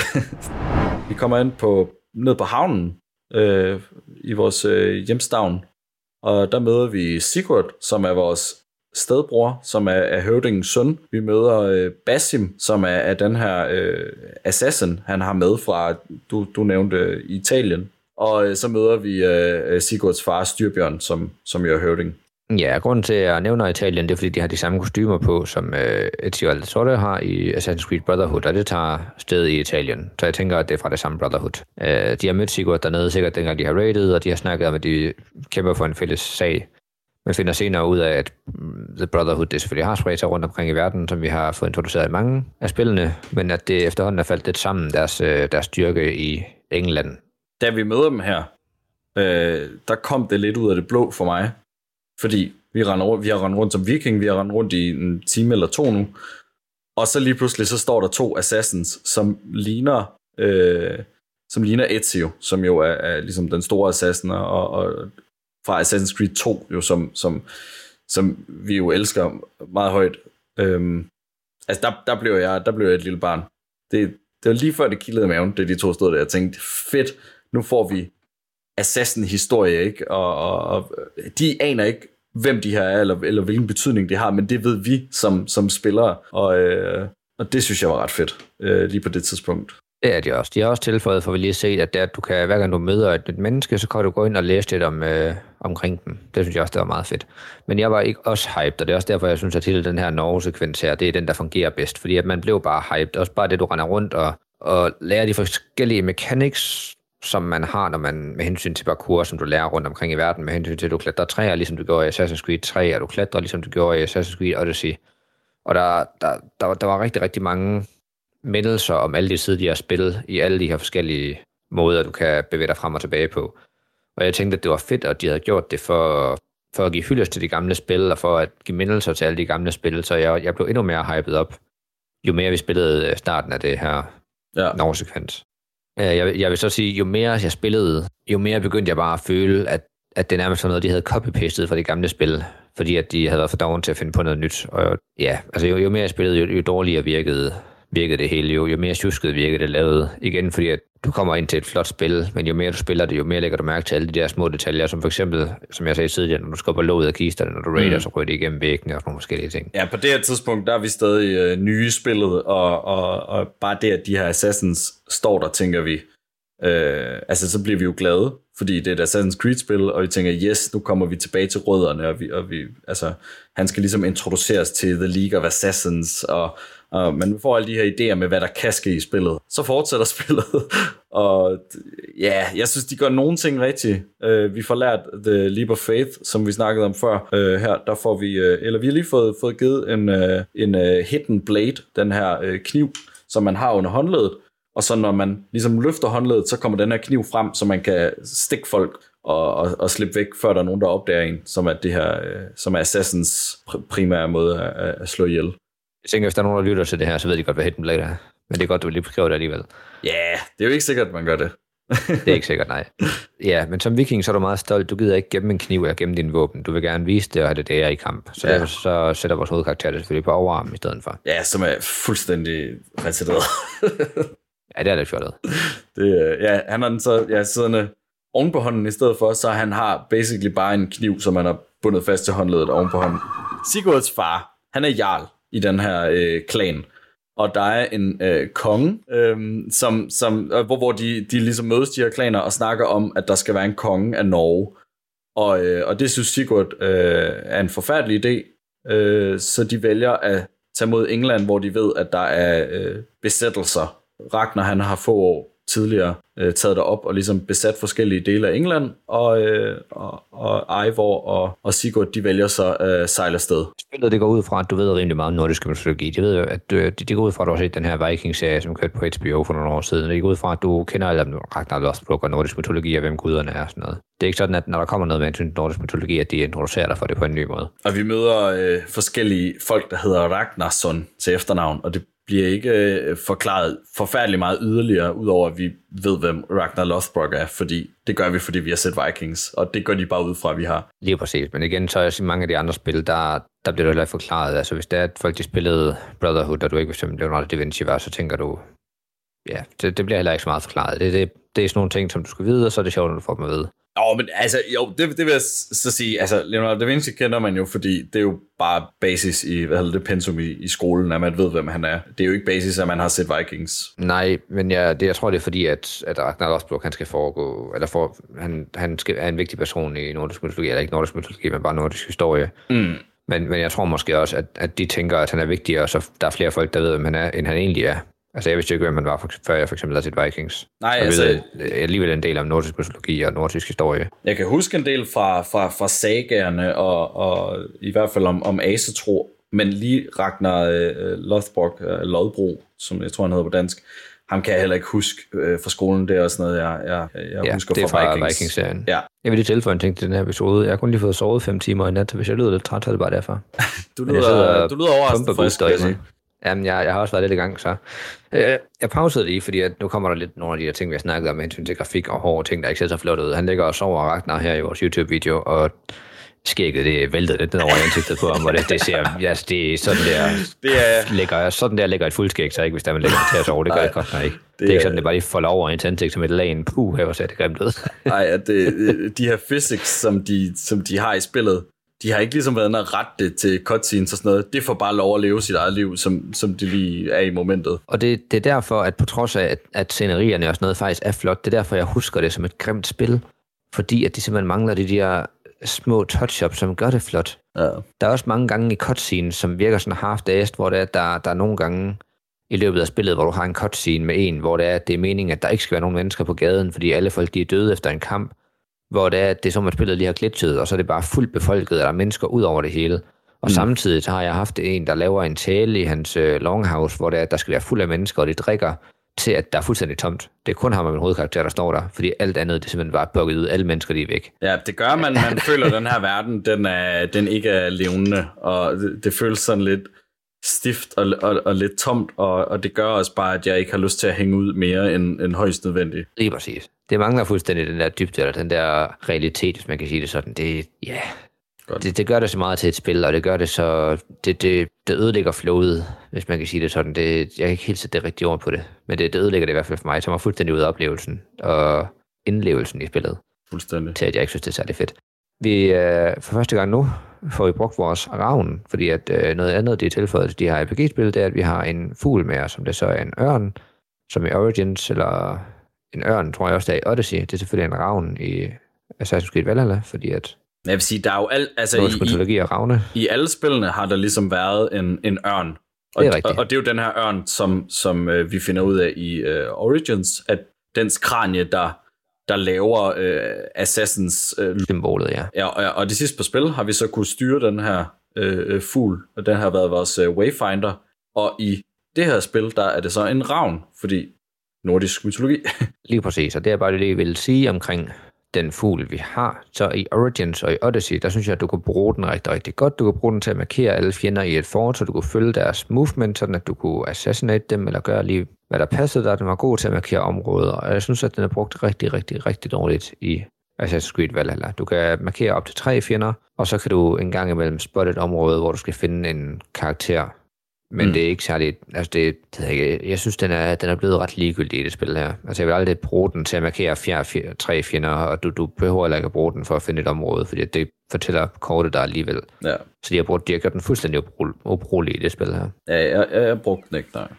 Der er bosser, som de også introducerede i Odyssey, hvor der er de her world beasts, som jeg synes fungerer rigtig, rigtig fint i den græske mytologi med den store drage og den enøjede kyklop og sådan nogle ting. I det her, der er det bare store, en stor hjort, eller en bjørn, som også er stor. Og det er også fint nok. Jeg synes bare, at de dyre boss fights, jeg synes, jeg synes ikke, de var lige så fede som i Odyssey. Jeg ved ikke hvorfor. Jeg synes, de var kedelige. Jeg synes ikke, de gjorde sig det meget. Jeg synes, at, at deres bevægelse der var meget ensformigt. Det var lidt som, at de ikke rigtig havde bygget så meget på, hvad de skulle kunne. I Odyssey, der ville jeg gerne gå ud og finde den, fordi jeg synes, det var en fed boss fight, og fordi jeg synes, de var fede, de her trofæer, du fik ud af at dræbe dem. Mm. Men jeg synes ikke rigtig, du får noget ud af det, var ikke at tage i Valhalla. Nej, altså hende der i, er det i Odyssey, hvor man kommer tilbage til hende, og så siger hun, at hun vil bole en, hvis man, hvis man får fanget det her gevir eller sådan et eller andet, man skal hente, så tænker jeg, yes, det er en god motivation, jeg tog på hentet det og tilbage, og Så er der en bedre motivation. Det, det er generelt det her med, at, at man bare kan gå rundt og, og vælge sådan en, en, en, en, uh, sådan kærligheds uh, option, dialog option for at have sex med forskellige karakterer. Øh, Altså, jeg gjorde det, når jeg kunne, men det var sådan lidt, hvorfor? Hvad, hvad er det for sådan en fantasi, man kan sidde og udleve i det spil her, hvor man skal tage rundt og have sex med folk? Jeg, jeg synes, det er noget underligt noget. Altså, Jeg vil også sige, det passer bedre ind i Odyssey, hvor det er, det sådan lidt... Øh, der, der, der, synes jeg, det passer bedre ind i det univers her. I vikingerne-tiden, der var lidt mere øh, rape og pillage. Ja, og, og det er så også en ting, vi kommer til, som, som jeg synes er en kæmpe fejlvurdering af dem. Det er det her med, at når vi, når vi pillager og, og raper, det gør vi ikke. Der er ikke nogen rapes. Altså, det er ikke fordi, jeg synes, at vi skal rende rundt og voldtage alle mulige mennesker i det spil her. Men jeg synes bare, når vi laver et vikingespil, og vi tager den her del med, hvor vi tager rundt i England og, og, og plyndrer, så, så ved vi jo, Ja. at, at, at de voldtog til højre og venstre, og de, Der er ikke antydning af det. Nej, der er ikke de er noget meget omkring det. civiliserede. De, de er utrolig venlige og civiliserede, alle de vikinger her. Det er utroligt... Det, det- altså, når du så slår sig, det eneste, de har tilføjet, det er en gang imellem, så kan du kappe det hovedet eller dem med, men alt det andet det er fuldstændig fjernet. Der kan man igen sige, at scenerne i The Witcher, de er meget mere øh, grafiske, plus du kan se, hvad der sker, hvis det er, at du øh, skulle være sammen med nogen, for det kan Geralt of Rivia også godt lide at være sammen med en hel masse. Forskellen fra The Witcher-spillene og Assassin's Creed-spillene, det er, at du ikke rigtig ser noget i det. Det er ligesom GTA San Andreas, når du samler en op. Du ser ikke noget. Det er bare et valg, du kan tage. Nej, altså det er, jeg ved ikke om det er et udtryk, der findes, men det er sådan lidt Fortnite-dificeret. Altså det er lavet, så bitte små børn kan være med. Lige Øh, præcis. Børn, der Det er som, at egentlig de- i mine øjne er for små til at spille sådan nogle spil her, de skal kunne være med. Øh, så der må ikke være for meget blod, og der må ikke være... Altså, og blod, det er okay. Men sex, altså, det må, det må nærmest ikke engang nævnes. Når, også når, når, når de har sex med forskellige karakterer, de, de udtaler det ikke. Det er sådan noget, åh, skal jeg massere dine læge? Åh, massere mine læge? Og så cutter den, og så rejser de sig fra tæppet. Det var godt nok en dejlig massage af mine læge. og altså, hvor det sådan lidt, åh, hold nu op. Altså. Og jeg vil bare lige sige, med hensyn til, hvordan du snakker som Alexio, så er det altså, fordi det er lidt goofy, at det spil, det var så underholdende. ja. fordi fordi at det, det, var det, det, det var goofy og sjovt, men det var ikke, det var ikke så godt lavet som, som Origins, hvor det er der, der gør virkelig, jeg synes, at det er et godt og vellavet og velforklaret spil.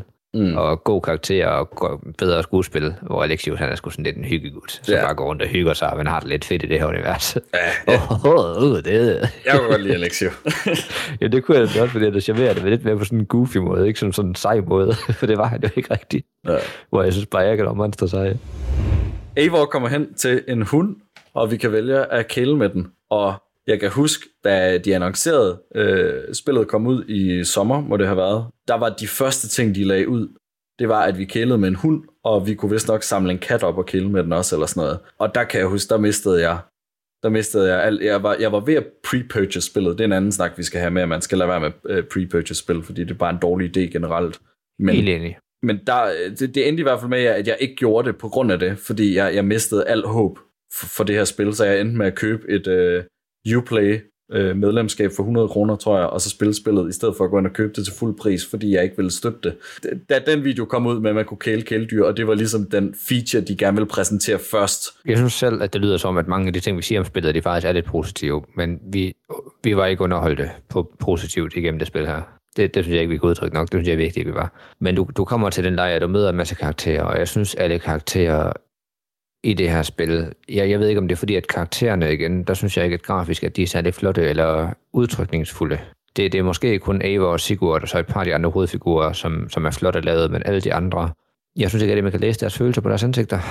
Ikke, ikke ligesom man kunne i Origins i hvert fald. Så jeg føler meget mere for de karakterer, du møder i Origins, og dem hæpper jeg meget mere på, end jeg gør i dem her. Der synes jeg, de alle sammen er ligegyldige. Altså, jeg synes et eller andet sted, at, øh, at man kunne tage det, vi kigger på, og så stille det op mod en, øh, en cutscene fra det allerførste Harry Potter-spil. Fordi måden, deres kroppe bevæger sig på, med den gang, de ryster på hovedet, eller den gang, de lige laver sådan en, op, op, op, ja. det, det ved jeg ikke. Det, sådan fysisk, så er det det samme, de gør. Karakteren er så selvfølgelig lidt flottere end det spil, fordi det er jo elgammelt, men mimikken, den, den fortæller ikke mere. Altså, mm. Der er virkelig ikke mere i det. Jeg synes, det, det er forfærdeligt. okay, nu er jeg lige mig lige så meget, nu er noget, så lige at sætte det op. Ja, Øh, og jeg ved godt, du har, at det kommer senere, men nu snakker jeg lige om det nu. Vi kommer på et tidspunkt hen til et drømmesyn, fordi at Avon har en masse underlige drømme, og hun skal hen til den her drømmetyder, som skal vise, hvad det de gør. Og når du er i det drømmesyn, så er du i Valhalla. Og det er et open world RPG. Så det skal være op til spilleren, om du har lyst til at udforske først, eller spille historien først. Og jeg kan rigtig godt lide at udforske alt først, komme i max level, og så spille historien, som om at det var bare med. Det gjorde jeg i Valhalla der, der gik jeg og, og fandt alle de her Ymers øh, tårer, som er sådan nogle små medaljer, man kan samle, og jeg udforskede alle områder og klarede alle de der små sidequests. Og så gik jeg i gang med hovedhistorien, som er den lille historie, hvor der, der er en jætte, der prøver at snyde øh, Odin til at få Frejas hånd. Øh, som jeg ved ikke, om du kan huske den fra dengang, du har lært om nordisk mytologi, men jeg, kunne, jeg kendte i hvert fald godt historien. Jeg brugte en hel eftermiddag, 4-5 timer på at klare alle de her objective og rende rundt for at klare de små puzzles, for at samle alle de ting her. Og så dengang jeg så gik tilbage for at spille historien, så var der nogle ting, der var bukket ud, så jeg kunne ikke komme videre i historien, fordi at de open world ting og bonus quests, jeg kunne klare, det havde gjort sådan, at spillet troede, jeg var noget længere, end jeg i virkeligheden var med hensyn til historien. Så derfor så var de karakterer, du skulle snakke med, de var ikke der, hvor du var. Så jeg kunne ikke komme videre. Øh, og det var ikke sådan, at du kunne reset og starte forfra, eller bare reload banen. Jeg blev nødt til at gå hen til et gemt sted, som var de 6 timer tidligere, og gøre det hele en gang til, men denne her gang spille historien først. Og at jeg allerede spiller et spil, som jeg ikke synes er pissefedt, men jeg vil gerne se, hvor det går hen af, så har jeg ikke lyst til at være der endnu længere, end jeg skal. Det er simpelthen en fejl, der ikke må være i et spil, som kommer ud i 2020, som skal være så stor en titel fra Ubisoft. Jeg siger det til... Uh... Cyberpunk. Cyberpunk, jeg siger det til Cyberpunk, skal jeg sige. altså, jeg, jeg synes, at Valhalla for mig nu har jeg ikke spillet Cyberpunk, men jeg synes, det har været lige så stor en katastrofe. Jeg er lidt lidt til sådan noget, de har, de har lagt op. Jeg kan ikke forstå, at der er blevet lagt lige så mange op fra Assassin's Creed Valhalla. Vi møder Ivar Ragnarsson, som vi også kender fra serien Ivar Vikings. Boneless. Lige præcis. Og han kan, han kan gå her. Jeg tror også, det er noget Vikings fandt på, det der med, at han ikke øh, kunne gå. Jeg tror ikke, det er nævnt i sagerne, at... Nej, øh, det er en tolkning af, at han er boneless, øh, ja. som i og med, at der, der har de tolket det som i, at han ikke kan gå, og andre steder, der, der har du tolket det, fordi at, at han er nådesløs, eller fordi han er snu og som en slange, så derfor så er han boneless. Der er mange tolkninger til det, så det, jeg synes, det er helt fint, at han kan gå her i. Ja, men en ting, de i hvert fald er enige om, det er, at han er skængrende psykopat. Lige præcis. Og det tror jeg et andet sted også, at de har taget fra Vikings. De har tænkt, hvordan tager vi det fra Vikings, uden at minde for meget om Vikings, som vi gør om skængerne psykopat. Mm. Jeg ville et sted bedre, heller bedre kunne lide, at han var lidt ligesom Ragnar, som han bare var pissesnu og pisseklog, frem for en skængerne psykopat. Jeg kan ikke lide ham. Jeg synes, han minder meget lidt meget om Trevor fra GTA. Ja, og fuldstændig Trevor. Det, det er også de ja. vibes, jeg får. Det er, sådan, det er en Trevor-karakter, det her, øh, som, som skal være sådan det sjove af, afbræk i historien, og bare øh, fuldstændig lige, ligeglad med alt og alle. Trods at jeg ikke kan lide Trevor, så morede jeg mig faktisk mere med ham, end jeg gjorde med Ivar. Jeg, jeg kunne heller ikke vente med at øh, slå ham ihjel. Det, det glæder jeg mig også til. Silbird, eller Chillbird, øhm, han skal være øh, Elderman af Mercia. Øhm, og han er en lille knægt, og han bliver så myrdet. Og Ivar Boneless, han skyder skylden på øh, kong Rodri. Og, øh, og får ligesom øh, øh, Ivar med øh, til, at, til at tage ham til fange og slå ham ihjel. Og Ivar giver ham det, der hedder en Blood Eagle, som vi også har set i, øh, i Vikings, hvor han ligesom skærer ryggraden op på ham og tager hans, hans ryg og spreder ud, så det ligner, øh, så det ligner vinger. Ja, du knækker ribbenene på dem, mens du er levende. Hvis det er, at du øh, siger et eneste lyd, mens det er, at du får performet den her Blood Eagle, så kommer du ikke i Valhalla. Når du har brygget alle ribbenene op, så tager du lungerne og stiller dem op på skuldrene, og så spreder breder huden ud, vi, så du netop ligner en Blood Eagle. Og igen, vi ser ikke noget af det her i det spil her. Vi ser til sidst, når han hænger derop, men der er ikke noget blod. Altså det er... Jeg var heller ikke sådan, fordi jeg var klar på mega meget gore i det her spil, men jeg synes bare, når de introducerer noget så voldsomt, de godt kunne have givet det en lille smule mere respekt. Jeg synes, det var, det var lidt kedeligt lavet, øh, den måde, de valgte at gøre det på. Øhm, bagefter fortæller Ivar så, at han godt kunne tænke sig en, øh, en kamp imod Ivor. De skal slås til døden, og det vil Ivor ikke. Men, øh, men Ivar øh, fortæller så, at det er ham, der har slået ham den unge øh, Chillbird her ihjel, hvor efter, øh, hvor efter Ivor og ham, de har en kamp, og, og Ivar han dør. Og så kan man så vælge at sende ham til Valhalla, øh, give ham øh, hans økse, eller man kan øh, fornægte ham det. Og der tror jeg, vi begge to fornægter ham det, fordi vi ikke kunne lide ham. Ja, han har ikke nogen moral. Han gør lige, hvad der passer ham. Og jeg synes, at øh, eftersom du spiller en karakter, som skal have noget moral, og viser folk øh, gensidig respekt og så videre, og ære, så synes jeg ikke, at Sigurd, han, eller at uh, Ivar, han fortjener at komme i Valhalla. Mm-hmm. Og det, det kommer der så den der konfrontation med hans bror Ube, hvor, at han, hvor man så kan vælge at lyve over for ham, øh, og så videre. Det, ja. ja. Det var også Sådan fint. en krigerisk, der, der, der ville det måske være fint nok med hensyn til alle krigere, der kan kæmpe i Ragnarok, de skal i Valhalla. Så kunne man godt have argumenteret på, at jo, måske så skulle han have været i Valhalla, fordi han er en fin kriger, men Mm. Han fortjente ikke at være i Hemmeri. Han skulle ned i helvede. Men ja, jeg kan ikke huske, hvordan det er, de hører om hende, men øh, jeg tror måske, det er, er hvad hedder han, Basim, der, der, der nævner hende. Men der er i hvert fald kvinden Fulke, som, øh, som vi finder ud af, eller det er så også en ny ting, der bliver introduceret, det er The Order øh, of the Ancients, øh, som er en øh, Fulke her, hun er sådan en hellig kvinde, øh, som øh, af en eller anden årsag mener, at Sigurd er en form for Gud, eller i hvert fald at guderne, de snakker igennem ham, og han har en, en stor betydning for, øh, for hendes konge og for England og så videre. Så hun overtaler sin konge, Alfred, øh, til at tage ham til fange. Men Sigurd, han, øh, han følger så frivilligt med, fordi han hører, at hun snakker om, at, at han er, at han er en, en gud, og det, det synes han er lidt fedt. Så, øh, øh, så han, han, bliver, han bliver taget til fange, og i, i den sammenhæng, der bliver øh, vores hovedkarakter Eivor så surrogathøvding. Øh, lige med hensyn til det her leap of faith, det er jo noget, man lærer af Bashim. Øh, på et tidspunkt i løbet af spillet, efter du er kommet til England, og bare lige et fun fact af den, øh, af den video, vi ser, der, der er det en sidemission, du skal tage, og du kan tage den næsten lige så snart du når til England. Og indtil du lærer uh, det her leap of faith, så hopper du bare ned og med, med røven først og slander på ryggen, lige før du lander i en høstak. Det er nemlig først, når du har lært Leap of Faith, at du hopper ligesom de gør i The Assassins. Han lærer noget og udvikler sig i det, han lærer om Leap of Faith, men han har ikke haft noget problem før han med bare at springe ud fra sindssygt høje steder og falde ned i en lille bit høstak. Det er han det fint med. Det handler om, at han lander på ryggen i stedet for røven. Det, det synes jeg er sådan lidt... Altså, det... Jeg synes, det er lidt fjollet. Ja. ja. Jeg synes også, at vores karakterudvikling, den er ikke lige så spændende eller interessant, som hverken i Odyssey eller Origins. Jeg synes, Bayaks historie er det sådan set den mest spændende, fordi han har mistet sin søn. Og jeg synes også, at historien den er mere spændende i uh, Odyssey generelt, bare på den måde, at de blev forrådt af deres far på at blive kastet ud over en klippe, men stadigvæk har overlevet. Mm. Den synes jeg også er mere spændende, end, end denne her med, at Ivors far ikke er kommet til Valhalla, og de skal hævn, og så vil de bare gerne prøve at opføre en koloni og have lidt respekt, og så det er lidt det. det, det er sådan lidt det. De vil gerne være respekteret, de vil gerne være et kendt navn, de vil gerne komme i Valhalla, når de dør. Ja. Jeg, jeg synes ikke, at, at den historie den er på til nær lige så spændende, som det er i Odyssey eller Valhalla. Vi kan lige hurtigt snakke om Asgård. Jeg synes, og jeg ved, jeg ved ikke helt hvorfor, men jeg synes ikke, at det design her af Asgård, det er særlig flot. Jeg synes måske, det minder mig lidt for meget om, uh, om Marvels udgave af det. Jamen, altså, jeg, jeg, jeg, synes, jeg, jeg, jeg synes, det var okay, men, men jeg kan godt se, det er, ikke, det er jo ikke sådan, jeg forestillede mig det inde i mit hoved, da jeg var lille og hørte om det. Nej, det var lidt svært. De bliver nødt til at tegne det fysisk på en eller anden måde, det, er nok, det kan nok ikke tilfredsstille alle. Nej. Uh, en ting, vi ser på Odin her, det er, at han stadigvæk har det ar, som Eivor har, dengang hun blev bidt af en ulv. Så det er jo meget tydeligt, at, uh, at vi også har den karakter her. Ellers er det bare en bug i spillet. Vores, øh, vores øh, hovedkarakter hedder Harvey, ikke Odin. Harvey, det betyder high one. Så det er, det er sådan den vise. Fordi Odin, han går jo for hundredvis af navn. Den vise, eller den kloge, eller et eller andet. Og her i, der kalder, der har de valgt at kalde ham Harvey. Det var her, jeg fik den første boss fight, fordi jeg gik næsten til Asgård med det samme, dengang vi kom ind til øh, Norge. Selvom jeg ikke var særlig højt level, men det var jeg så, fordi at jeg havde klaret alle de her sidequests og sådan ja. noget, før jeg gik i gang med at spille historien, og det her det var noget af det første historie, jeg begyndte at spille.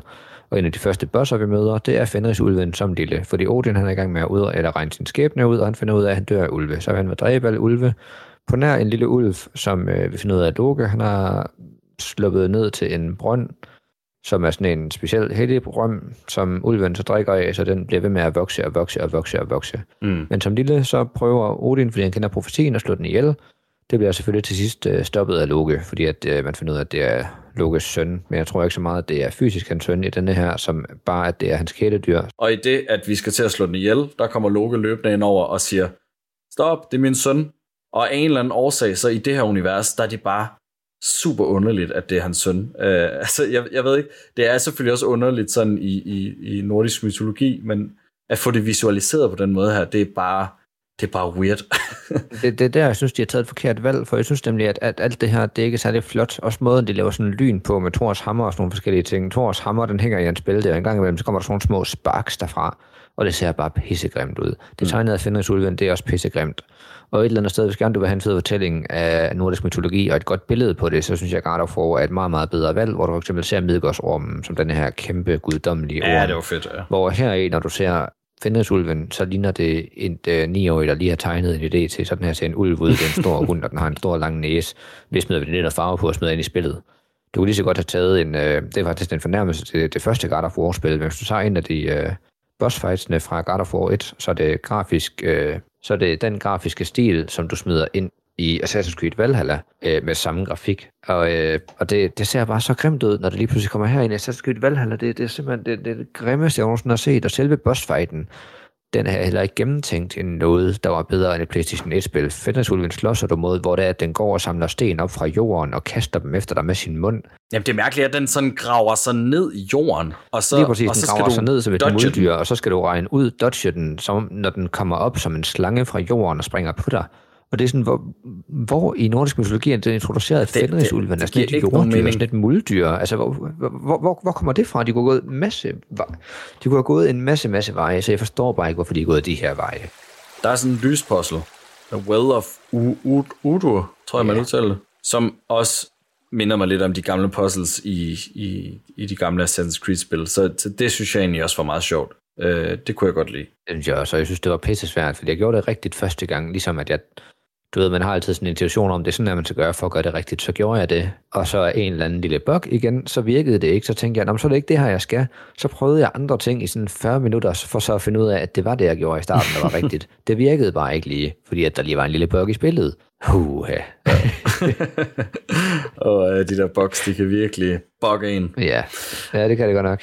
Heldigvis, dengang jeg så er nødt til at starte forfra og skulle spille alle de her 6 timer igen, der tog postet så heldigvis kun 5 minutter, fordi jeg vidste præcis, hvad jeg skulle. Men det var, det var et lille charmerende puzzle, som, som jeg godt kunne lide. Øh, det kunne der godt have været lidt mere af. Vi får muligheden for at have en affære med Randvi, som er Sigurds kone, altså høvdingens kone. Vi kan bone nogle gange, hvis det er det, vi har lyst til. Og det valgte jeg selvfølgelig at gøre. Jeg ved ikke helt, om jeg fortalte om det. Dengang vi kom til det der settlement, der Sigurd han tog afsted og lod Eivor styre lejren. Og Sigurd han tog afsted for at nøde Ragnars sønner. Så Eivor han har i al den tid her bare styret lejren og sammen med Ranvi, som jo er Sigurds kone. Og de begynder at flytte lidt og være lidt sammen. Men man har øh, også der, hvor man kan læse inde under, øh, og man kan læse om de forskellige karakterer, der står også, at de har et arrangeret øh, ægteskab og så videre, de ikke rigtig elsker hinanden, men de bliver sammen, fordi det er det, man gør og så videre. Så de allerede fra starten retfærdiggør de lidt, at det er det valg, man tager. Øh, så man tager Ja. det. det. Det har ikke nogen konsekvens, desværre. Nej. det, Men generelt så har vi også spillet spillet rimelig ens, i og med, at der kommer mange valg i løbet af spillet, hvor du kan vælge at trodse Sigurds, øh, sådan Sigurds måde at gøre tingene på, eller du kan vælge bare at sige, det her det er sådan, Sigurd ville have gjort det, Ja. og det er sådan, jeg har gjort det. Og det har vi begge to stort set gjort hele vejen igennem spillet. Det eneste, vi så ikke lige rigtig har overholdt, det er, at vi har været sammen med hende Randvi her. Mm. Men jeg valgte så at, at, at slå op med hende, fordi det var det forkerte at gøre, hvor du valgte at blive sammen med hende. Og vi finder så ud af det sidste spillet, at Sigurd han godt ved, at de altid har været sammen med hinanden, og han godt ved, at deres ægteskab det har været arrangeret, og så han siger, hvis I elsker hinanden, så synes han bare, I skal være sammen. Og der sidder jeg så og tænker, ej, hvor træls jeg så stod op med hende, før da han sagde det til os. vi, vi har snakket om vores kamp med Fenris, og nu skal vi igen til at, uh, vores anden kamp med Fenris, fordi at profetien den skal jo helst gå sin gang, så vi skal ikke bare slås med ham som lille, vi skal også slås med ham som stor. Og det er så den her historie, som, øh, som er en af de få historier, jeg kan huske. Det er det her med Tyr, der, øh, der putter hånden ind i Fenris' mund, imens at Odin putter det her ræb øh, rundt, om, rundt om halsen på den, uviden om, at det her ræb, det er lavet af, af, af den her dværg, som, som har lavet et u, uh, ubrydeligt ræb. Og i raseri over, at den er blevet snydt, bider den armen af Tyr. Noget vil du ikke sige om Fenrisulven, det er, at, at når den render rundt, generelt bare står, så svæver der sten rundt om den og ud fra den. Og jeg forstår ikke, hvorfor der gør det. Noget andet, vi kan fortælle omkring den historie, med det ræb, der blev skabt, som, øh, som dværgen den har skabt. Så Loke, han har jo unåder og et ben i alt det, der sker. Og han har selvfølgelig forvandlet sig til et, øh, et dyr eller en bille under skabelsen af det ræb her. Og han har lavet en fejl i, i et af de links, kæden den er blevet skabt af. Igen, det er ikke noget, der bliver fortalt i det her. Der er kun en måde, du kan besejre den på. Øh, du kan ikke bare gå hen og slå på den, for der rammer du den ikke. Man skal ramme dens weak points, før du kan ramme den, for ellers slår du bare igennem den. Altså det, ja, puha, uha, det er så grimt, det spil her. Ja, ja når, det, når det er slemt, så er det altså... øh, Det går nok så er det virkelig slemt. Ja. Og det er jo igen det der med, at det har givet det et grafisk overhaul, så, så selve spillet, det kan godt se flot ud, men alle de her fejl, som virkelig bare er, er et forkert grafisk valg, de har taget, det, det gør det simpelthen så grimt. Det er forfærdeligt. Jeg kan ikke forstå, at jeg har fået så meget ros. Nej, det det. Det har nemlig, øh, det har nemlig fået virkelig meget ros. Det, det er også det. Det er jo ikke fordi, vi vil sådan bare svine et spil til, øh, bare fordi vi kan, men, men det er fordi, at det er et spil, der, der er blevet rost af virkelig mange og f- fået, fået rigtig gode anmeldelser, og jeg kan bare ikke forstå det. Det, Nej, det kan øh, jeg virkelig heller ikke. Det gjorde Odyssey ikke. Ikke i samme stil i hvert fald. Det er ikke blevet nævnt så mange gange, som det her spil er. Og jeg tror bare, folk er bare glade, fordi der er et vikingespil, som ikke er, er helt forfærdeligt. Det er jo fint, hvis man gerne vil rende rundt og være viking, og det fungerer det okay til, men ikke hvis man er Assassin's Creed-fan. jeg ved så også andre steder i verden, der er der folk, der synes, nordisk mytologi det er noget af det fedeste i hele verden, og det er også rimelig fedt. Ja. Men jeg tror måske, vi, vi har hørt lidt mere om det, så vi måske ikke synes, det er lige så fedt, det ved jeg ikke. Ja, altså, ja, det er jo det, det. Marvel har jo introduceret nordisk mytologi ret meget i sådan den brede øh, bevidsthed i verden. I, I hvert fald for den generation, vores og under.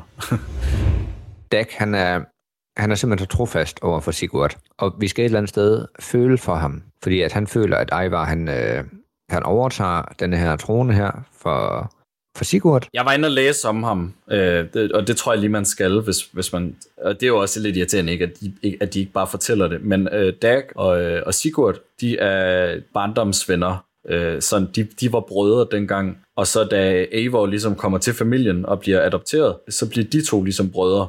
Og, øh, og Eivor, han bliver ligesom Sigurds højre hånd. Og det er Dag øh, rigtig butthurt over. Øh, så i det, han ligesom ser, at Eivor, han gør det, som han mener er et dårligt job som høvding, øh, konfronterer han ham, og det vil Eivor ikke finde sig i, så derfor så slår han ham ihjel. Så. Ja, det, det er endnu et fint eksempel på, at det ikke er særlig god historiefortælling i det spil her. Fordi at jeg, jeg fik ingenting, ingenting ud af det. Nej. Sigurd, han bliver fundet igen. Eivor får i hvert fald konfrontation med Fulke, og hun bliver slået ihjel. Hende her, den hellige øh, dame, der er en del af det her øh, hemmelige selskab, øh, Tempelridder, som de ikke rigtig er. Jeg ved ikke helt, hvad det er. Og hun har så hjernevasket øh, Sigurd, og han er overbevist om, at han er en, øh, en reinkarnation af en gud. Og måden, hun har hjernevasket ham på, det er igennem smerte. Så hun har bare tortureret ham, fordi at jo tættere, eller jo mere smerte han fik oplevet, jo tættere eller jo bedre kunne han fornemme den her guddommelige del af sig. Det er der, jeg synes, man godt lige kan drage en lille parallel, det er, at man finder ud af, at Fulke i jagten på hende, der har hun efterladt uh, Sigurds arm på et tidspunkt. Og med hensyn til, at uh, Sigurd måske skulle være en reinkarnation af, af Tyr, som jo så ikke er Tyr, men som en af de her Isu-folk, uh, som jeg ikke helt forstår, så, så lige pludselig så, så har Sigurd jo så mistet en arm, ligesom Tyr han gjorde til Fenrisulven. Mm. Så derfor så er det igen en, en ting, der fortæller os, at han er tyr. Og vi har men... lige set tyr miste armen til Fenrisulven, og vi har lige, lige set præcis. Sigurd miste armen til hende her Fulke, som lige øh, præcis. Men, vil have en det... Fenrisulv. Ja, jeg, jeg synes, det er dårligt fortalt. Altså, når, når jeg synes, det er så kringlet, så er det svært at forstå, så er det simpelthen for, for dårligt fortalt. Altså, ja.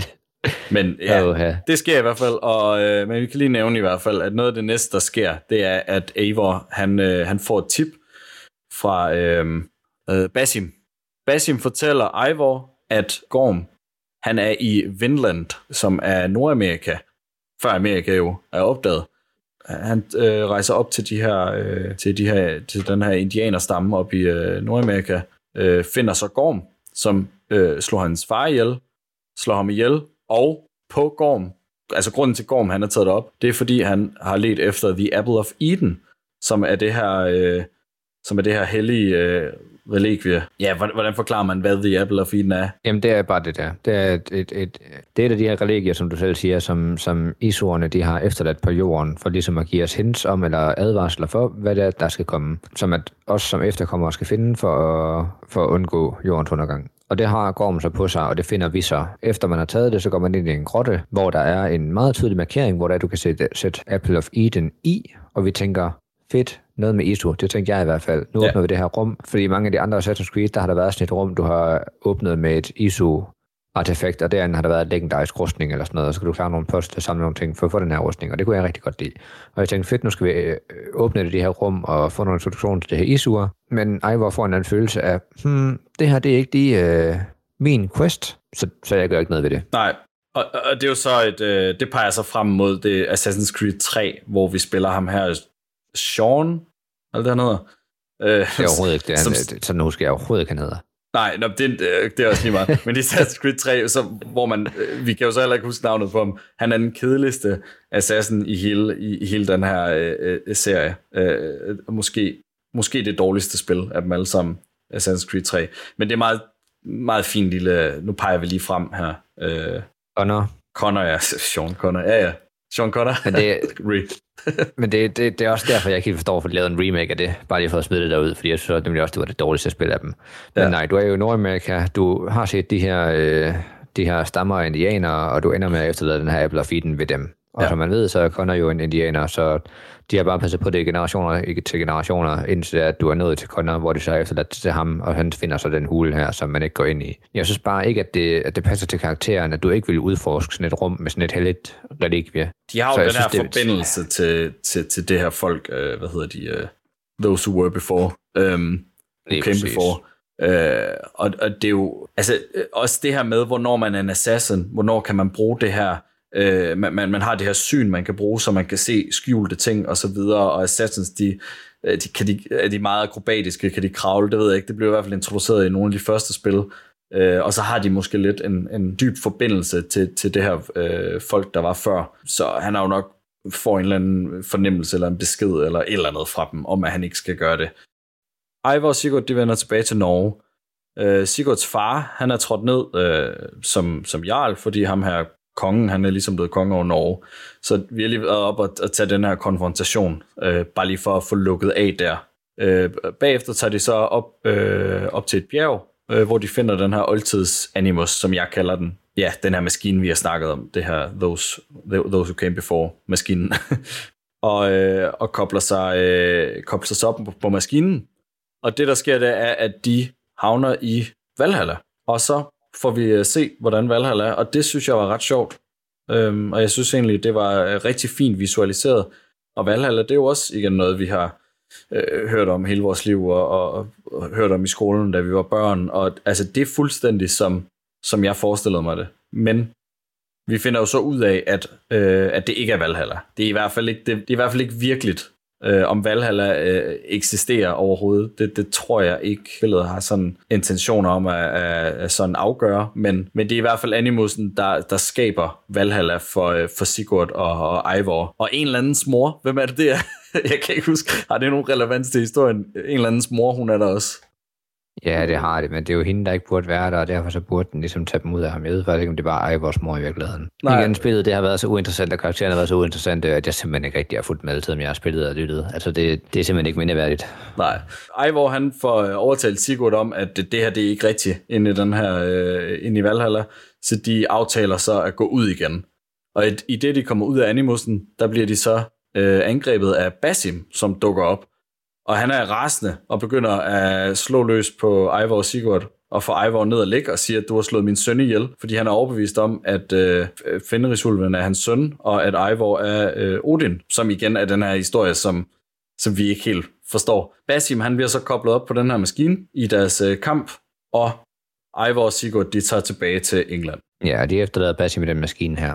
Ja. Og noget, vi så finder ud af senere, det er, at man er jo død, når man hænger tilkoblet til den maskine, så ellers man vist ikke rigtigt. Gruppen den går i forrådnelse, men dit sind det bliver uploadet ind i den maskine Ja. der, og det er også det, som de der isur der, de så gjorde, de har uploadet deres sind ind i den maskine der. Så derfor så kan han leve videre ind i maskinen, og vi finder også ud af, at der er en anden karakter i slutningen af spillet, som vi så går ud fra, Desmond Miles, at han er inde i den maskine, og mm. han har været der i hele tiden. Det ved jeg ikke, om jeg har snakket om. Den der gule skikkelse, man snakker om, som går og læser på alle de her alternativer og mulighed, Ja, det er Desmond, muligheder ja. for at ændre. Det er Desmond. Ja, Desmond Miles, det er den karakter, vi spiller helt fra det første Assassin's Creed.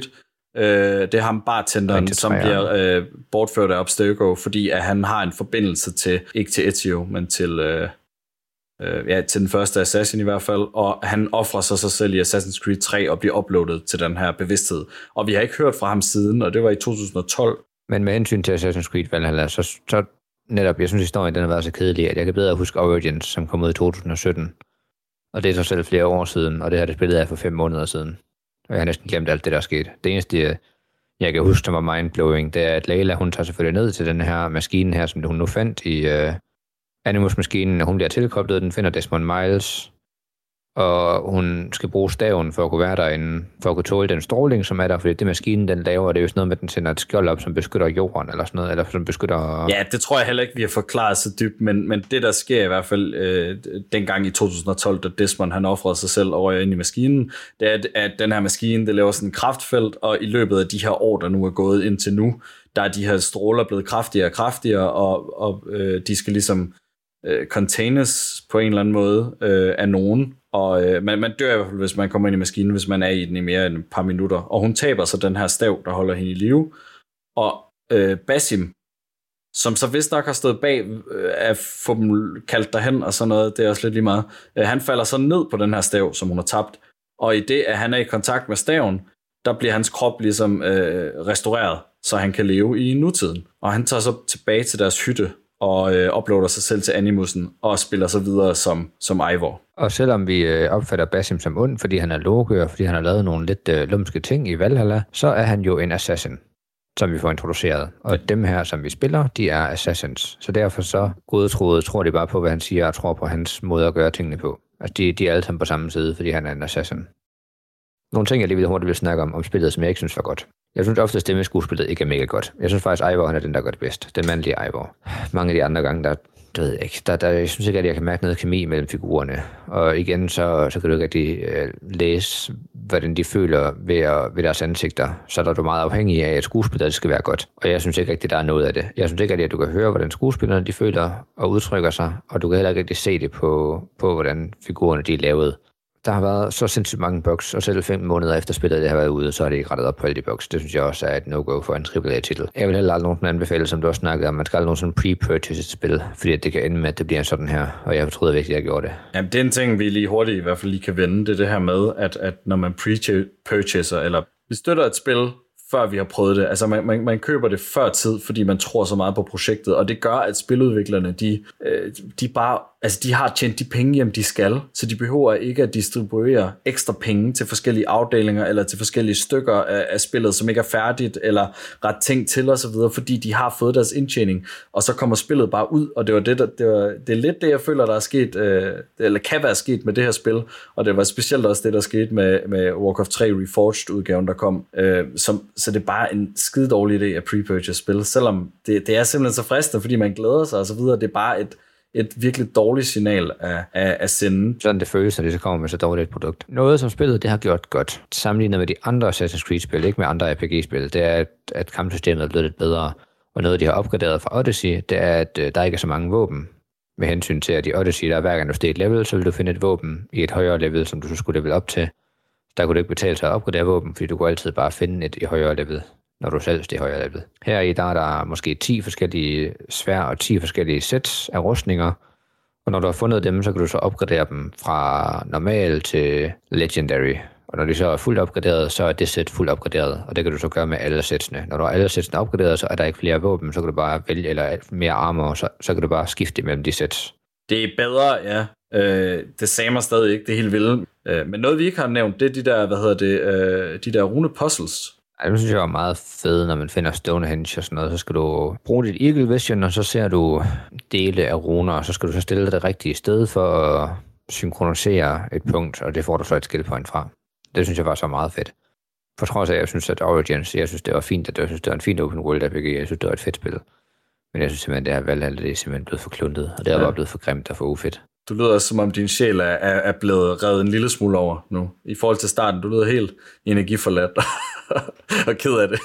jeg var meget på, jeg glæder mig faktisk meget til at snakke om det, men det er fordi, jeg synes, det var så sjovt at snakke om det, og, og, og snakke om, hvor dårligt det var. Altså, jeg synes, det var sjovt første gang, vi lige snakkede om det, jeg synes, det var fedt at bare sidde og svine det til, fordi det var godt nok dårligt, men man bliver godt nok også træt, når man altså bare ja. spiller. Det har simpelthen været så kedeligt, så bare det at se alt det her cutscene, så se alt det her spil igen, det, det minder bare om, hvor, Åh, hvor træt man blev af at spille det.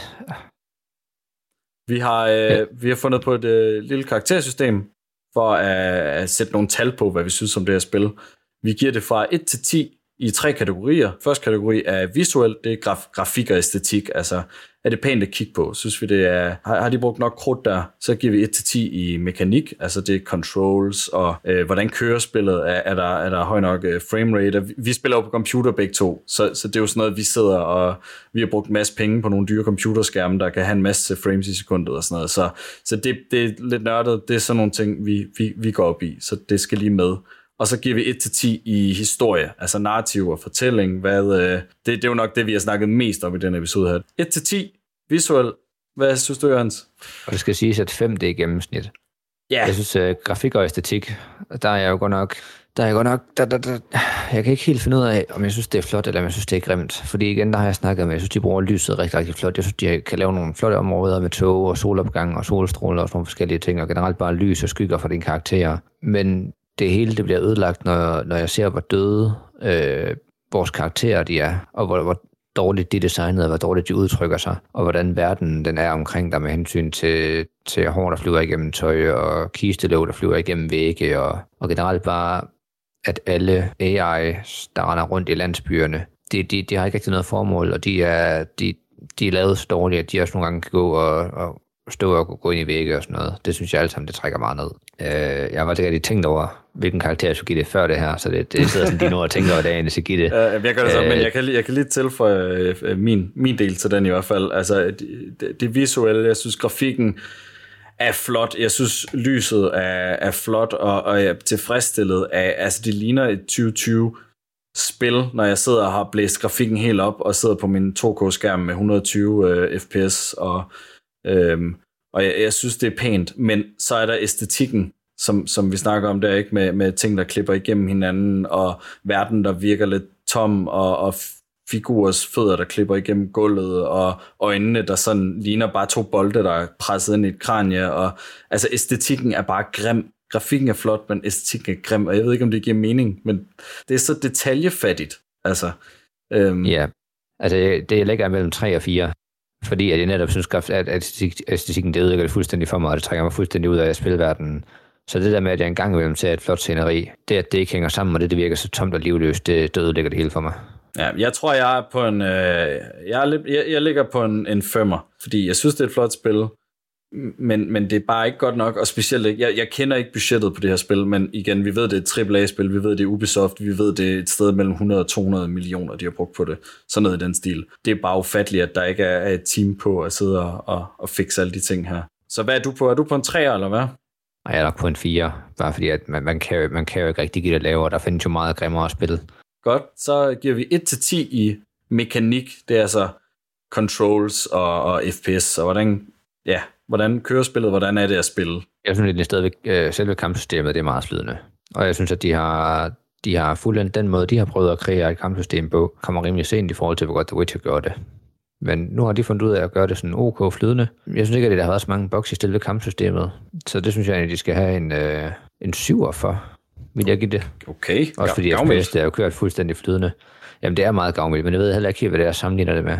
Det, det, for det er godt nok over middel. Hvis det er det for en 7, så vil jeg tænke, The Witcher måske en 8, og så Ghost of Tsushima, der ligger på en 9 eller en 10. Jamen det er rigtigt, det er også, altså hvis man skal være færre over for det, så Ghost of Tsushima, det ligger også derop, hvor at kampsystemet er så sjovt og så intuitivt, at, at det er en høj karakter. Så at sige, at det her det er dårligere, det er egentlig ikke en, en, en særlig hård kritik til det her spil. Nej, det er det ikke. Altså, det er det virkelig ikke. Altså, jeg tror måske, jeg vil give det en 7, fordi det er bestemt over middel. Altså, jeg har bestemt spillet et spil, hvor det er et kampsystem, der er langt værre, mm. og, og generelt controls til, til figurerne og sådan noget, det er meget værre. Det er jo meget flydende her med hensyn til, at det er nemt at være og det er nemt at lave alle mulige andre ting også. Uh, så ja, ja, en syver vil jeg give det. Ja, jamen jeg, jeg tror også, jeg ligger på en syver. Jeg synes, det er, det, ja, som du siger, jeg synes, det er over middel. Jeg synes, det var okay sjovt. Uh, der var ikke noget der var, ikke, der var ikke noget tidspunkt, hvor jeg havde det helt vildt sjovt med at sidde og, og slås, men jeg brugte alligevel en del tid på det, og i det, at jeg brugte så meget tid på det, som jeg gjorde, tog rundt og rated, altså jeg fik rated alt, man kunne rate, og det er jo så sagt fra mit synspunkt, hvor jeg laver ikke completionist, så det er kun, hvis jeg virkelig nyder det, at jeg sådan får gennemført alt i, i en del, og, og, og det gjorde jeg der. Øh, så en syver er sådan et stykke over middel. Så giver vi 1 til 10 i historie. Det er narrativ og fortælling. Det er jo en rigtig god del ved det her spil, ikke? Jeg ved slet ikke, hvor jeg skal starte, fordi jeg tror et eller andet sted, for at jeg kan forstå historien, der er sikkert nogen, der kan kode det så perfekt sammen, fordi nogle gange så er de Assassin's Creed meget forvirrende. Der er også nogle af de gamle spil, hvor Snake øh, ville kunne fortælle dig præcis, hvordan det hænger sammen. Der, der skal jeg gå ind og se en YouTube-video, men lige med hensyn til historien bare i vikingetiden, med hensyn til, at du kommer til England, og du skal vælge den her konge af pinden. Det er hørt før så meget, at, at det, det er ikke den historie, som, som gør noget særligt. Det skal være den her historie med, med isurene. Jeg synes ikke, det er særlig godt fortalt. Jeg, jeg synes heller ikke, at lever mig særlig meget ind i karaktererne, altså manuskriptet og, og, og, og, og skuespillet og sådan noget som jeg også synes er en del af det. Jeg tror ikke, det er en træer eller sådan noget. Det, ja. ja, jamen øh, meget enig. Altså, jeg synes, vi har givet det, givet det et godt forsøg af, af recap øh, historien her i og prøve at forklare sammenkoblingen af, altså prøv, prøv virkelig at forklare nogle af de ting, som de ikke sådan siger åbenlyst, og det kan jeg normalt egentlig ret godt lide, det her med, at der er lidt op til fortolkning. Men jeg, jeg er ikke sikker på, at det er intentionen her, det er at lade noget være op til fortolkning. Det er bare en lidt, en lidt rodet historie. Øh, jeg, jeg har ikke sådan det helt vilde forhold til hverken Leila herude i virkeligheden, som vi har fulgt igennem nogle spil, men man har spillet hende så lidt, så jeg ved ikke knap nok, hvem hun er. Og så til, øh, til Eivor, som jeg synes er en, en okay underholdende karakter, en fin assassin, hvis, hvis man overhovedet kan kalde ham hende det. Jeg tror, jeg har set det så meget værre, så jeg ligger nok en lille smule højere. Jeg tror, jeg ligger på en 4, fordi jeg fulgte, jeg fulgte dog trods alt stadig med. Og, øh, og hvis jeg var nede på en 3 eller en 2 der, nede hvor du roder rundt, der, der tror jeg, jeg havde, var koblet helt af. Altså, så havde jeg ikke, så havde jeg ikke kunne genfortælle historien, øh, som vi alligevel har gjort nogenlunde, synes jeg. så en, en 4 tror jeg, jeg ligger på. Ja. Jamen, jeg føler nemlig, at vi slet ikke har genfortalt historien, fordi det er helt lort at tørre ned på en etter. Og fordi jeg synes, det har været så svært at forvirrende at fortælle. Og ikke bare fordi, at det er svært at fortælle på den måde, men også fordi, at, at den er så kedelig, Mm. at det er derfor, jeg er nede på en 3'er. Ja. At hvis det det mindste havde været spændende, men dårligt fortalt, så du ved, på grund af skuespillet, eller måden, de snakker til den på, så havde jeg også været højere op.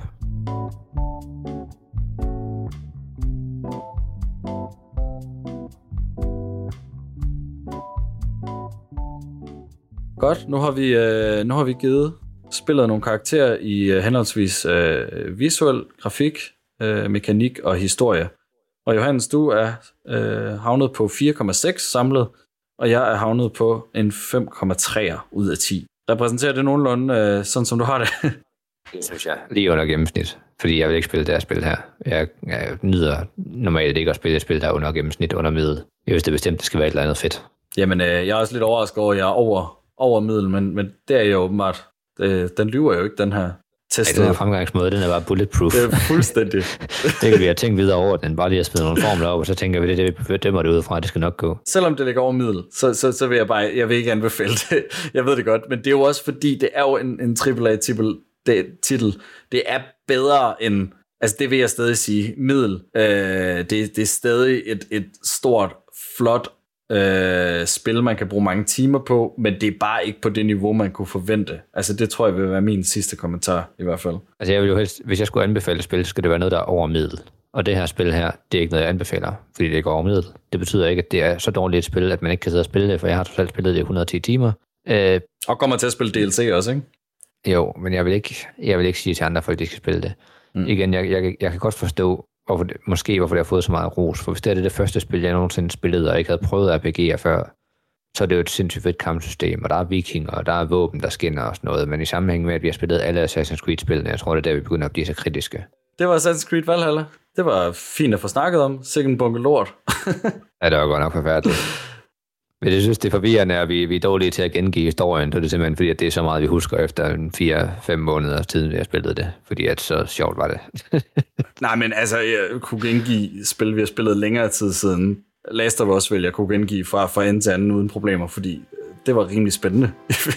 Jamen, det, det er det med det, jeg mener. At det her, det, det viser bare, hvor spændende Assassin's Creed Valhalla er, fordi vi har spillet det, jeg har trods alt spillet det i 110 timer, og jeg kan knap nok huske, hvad der er sket. Nej, det er præcis. det er simpelthen så forfærdeligt. tak fordi I lyttede med. Jeg håber, vi, uh, vi ses i uh, næste afsnit. Hej. Sammen, ja.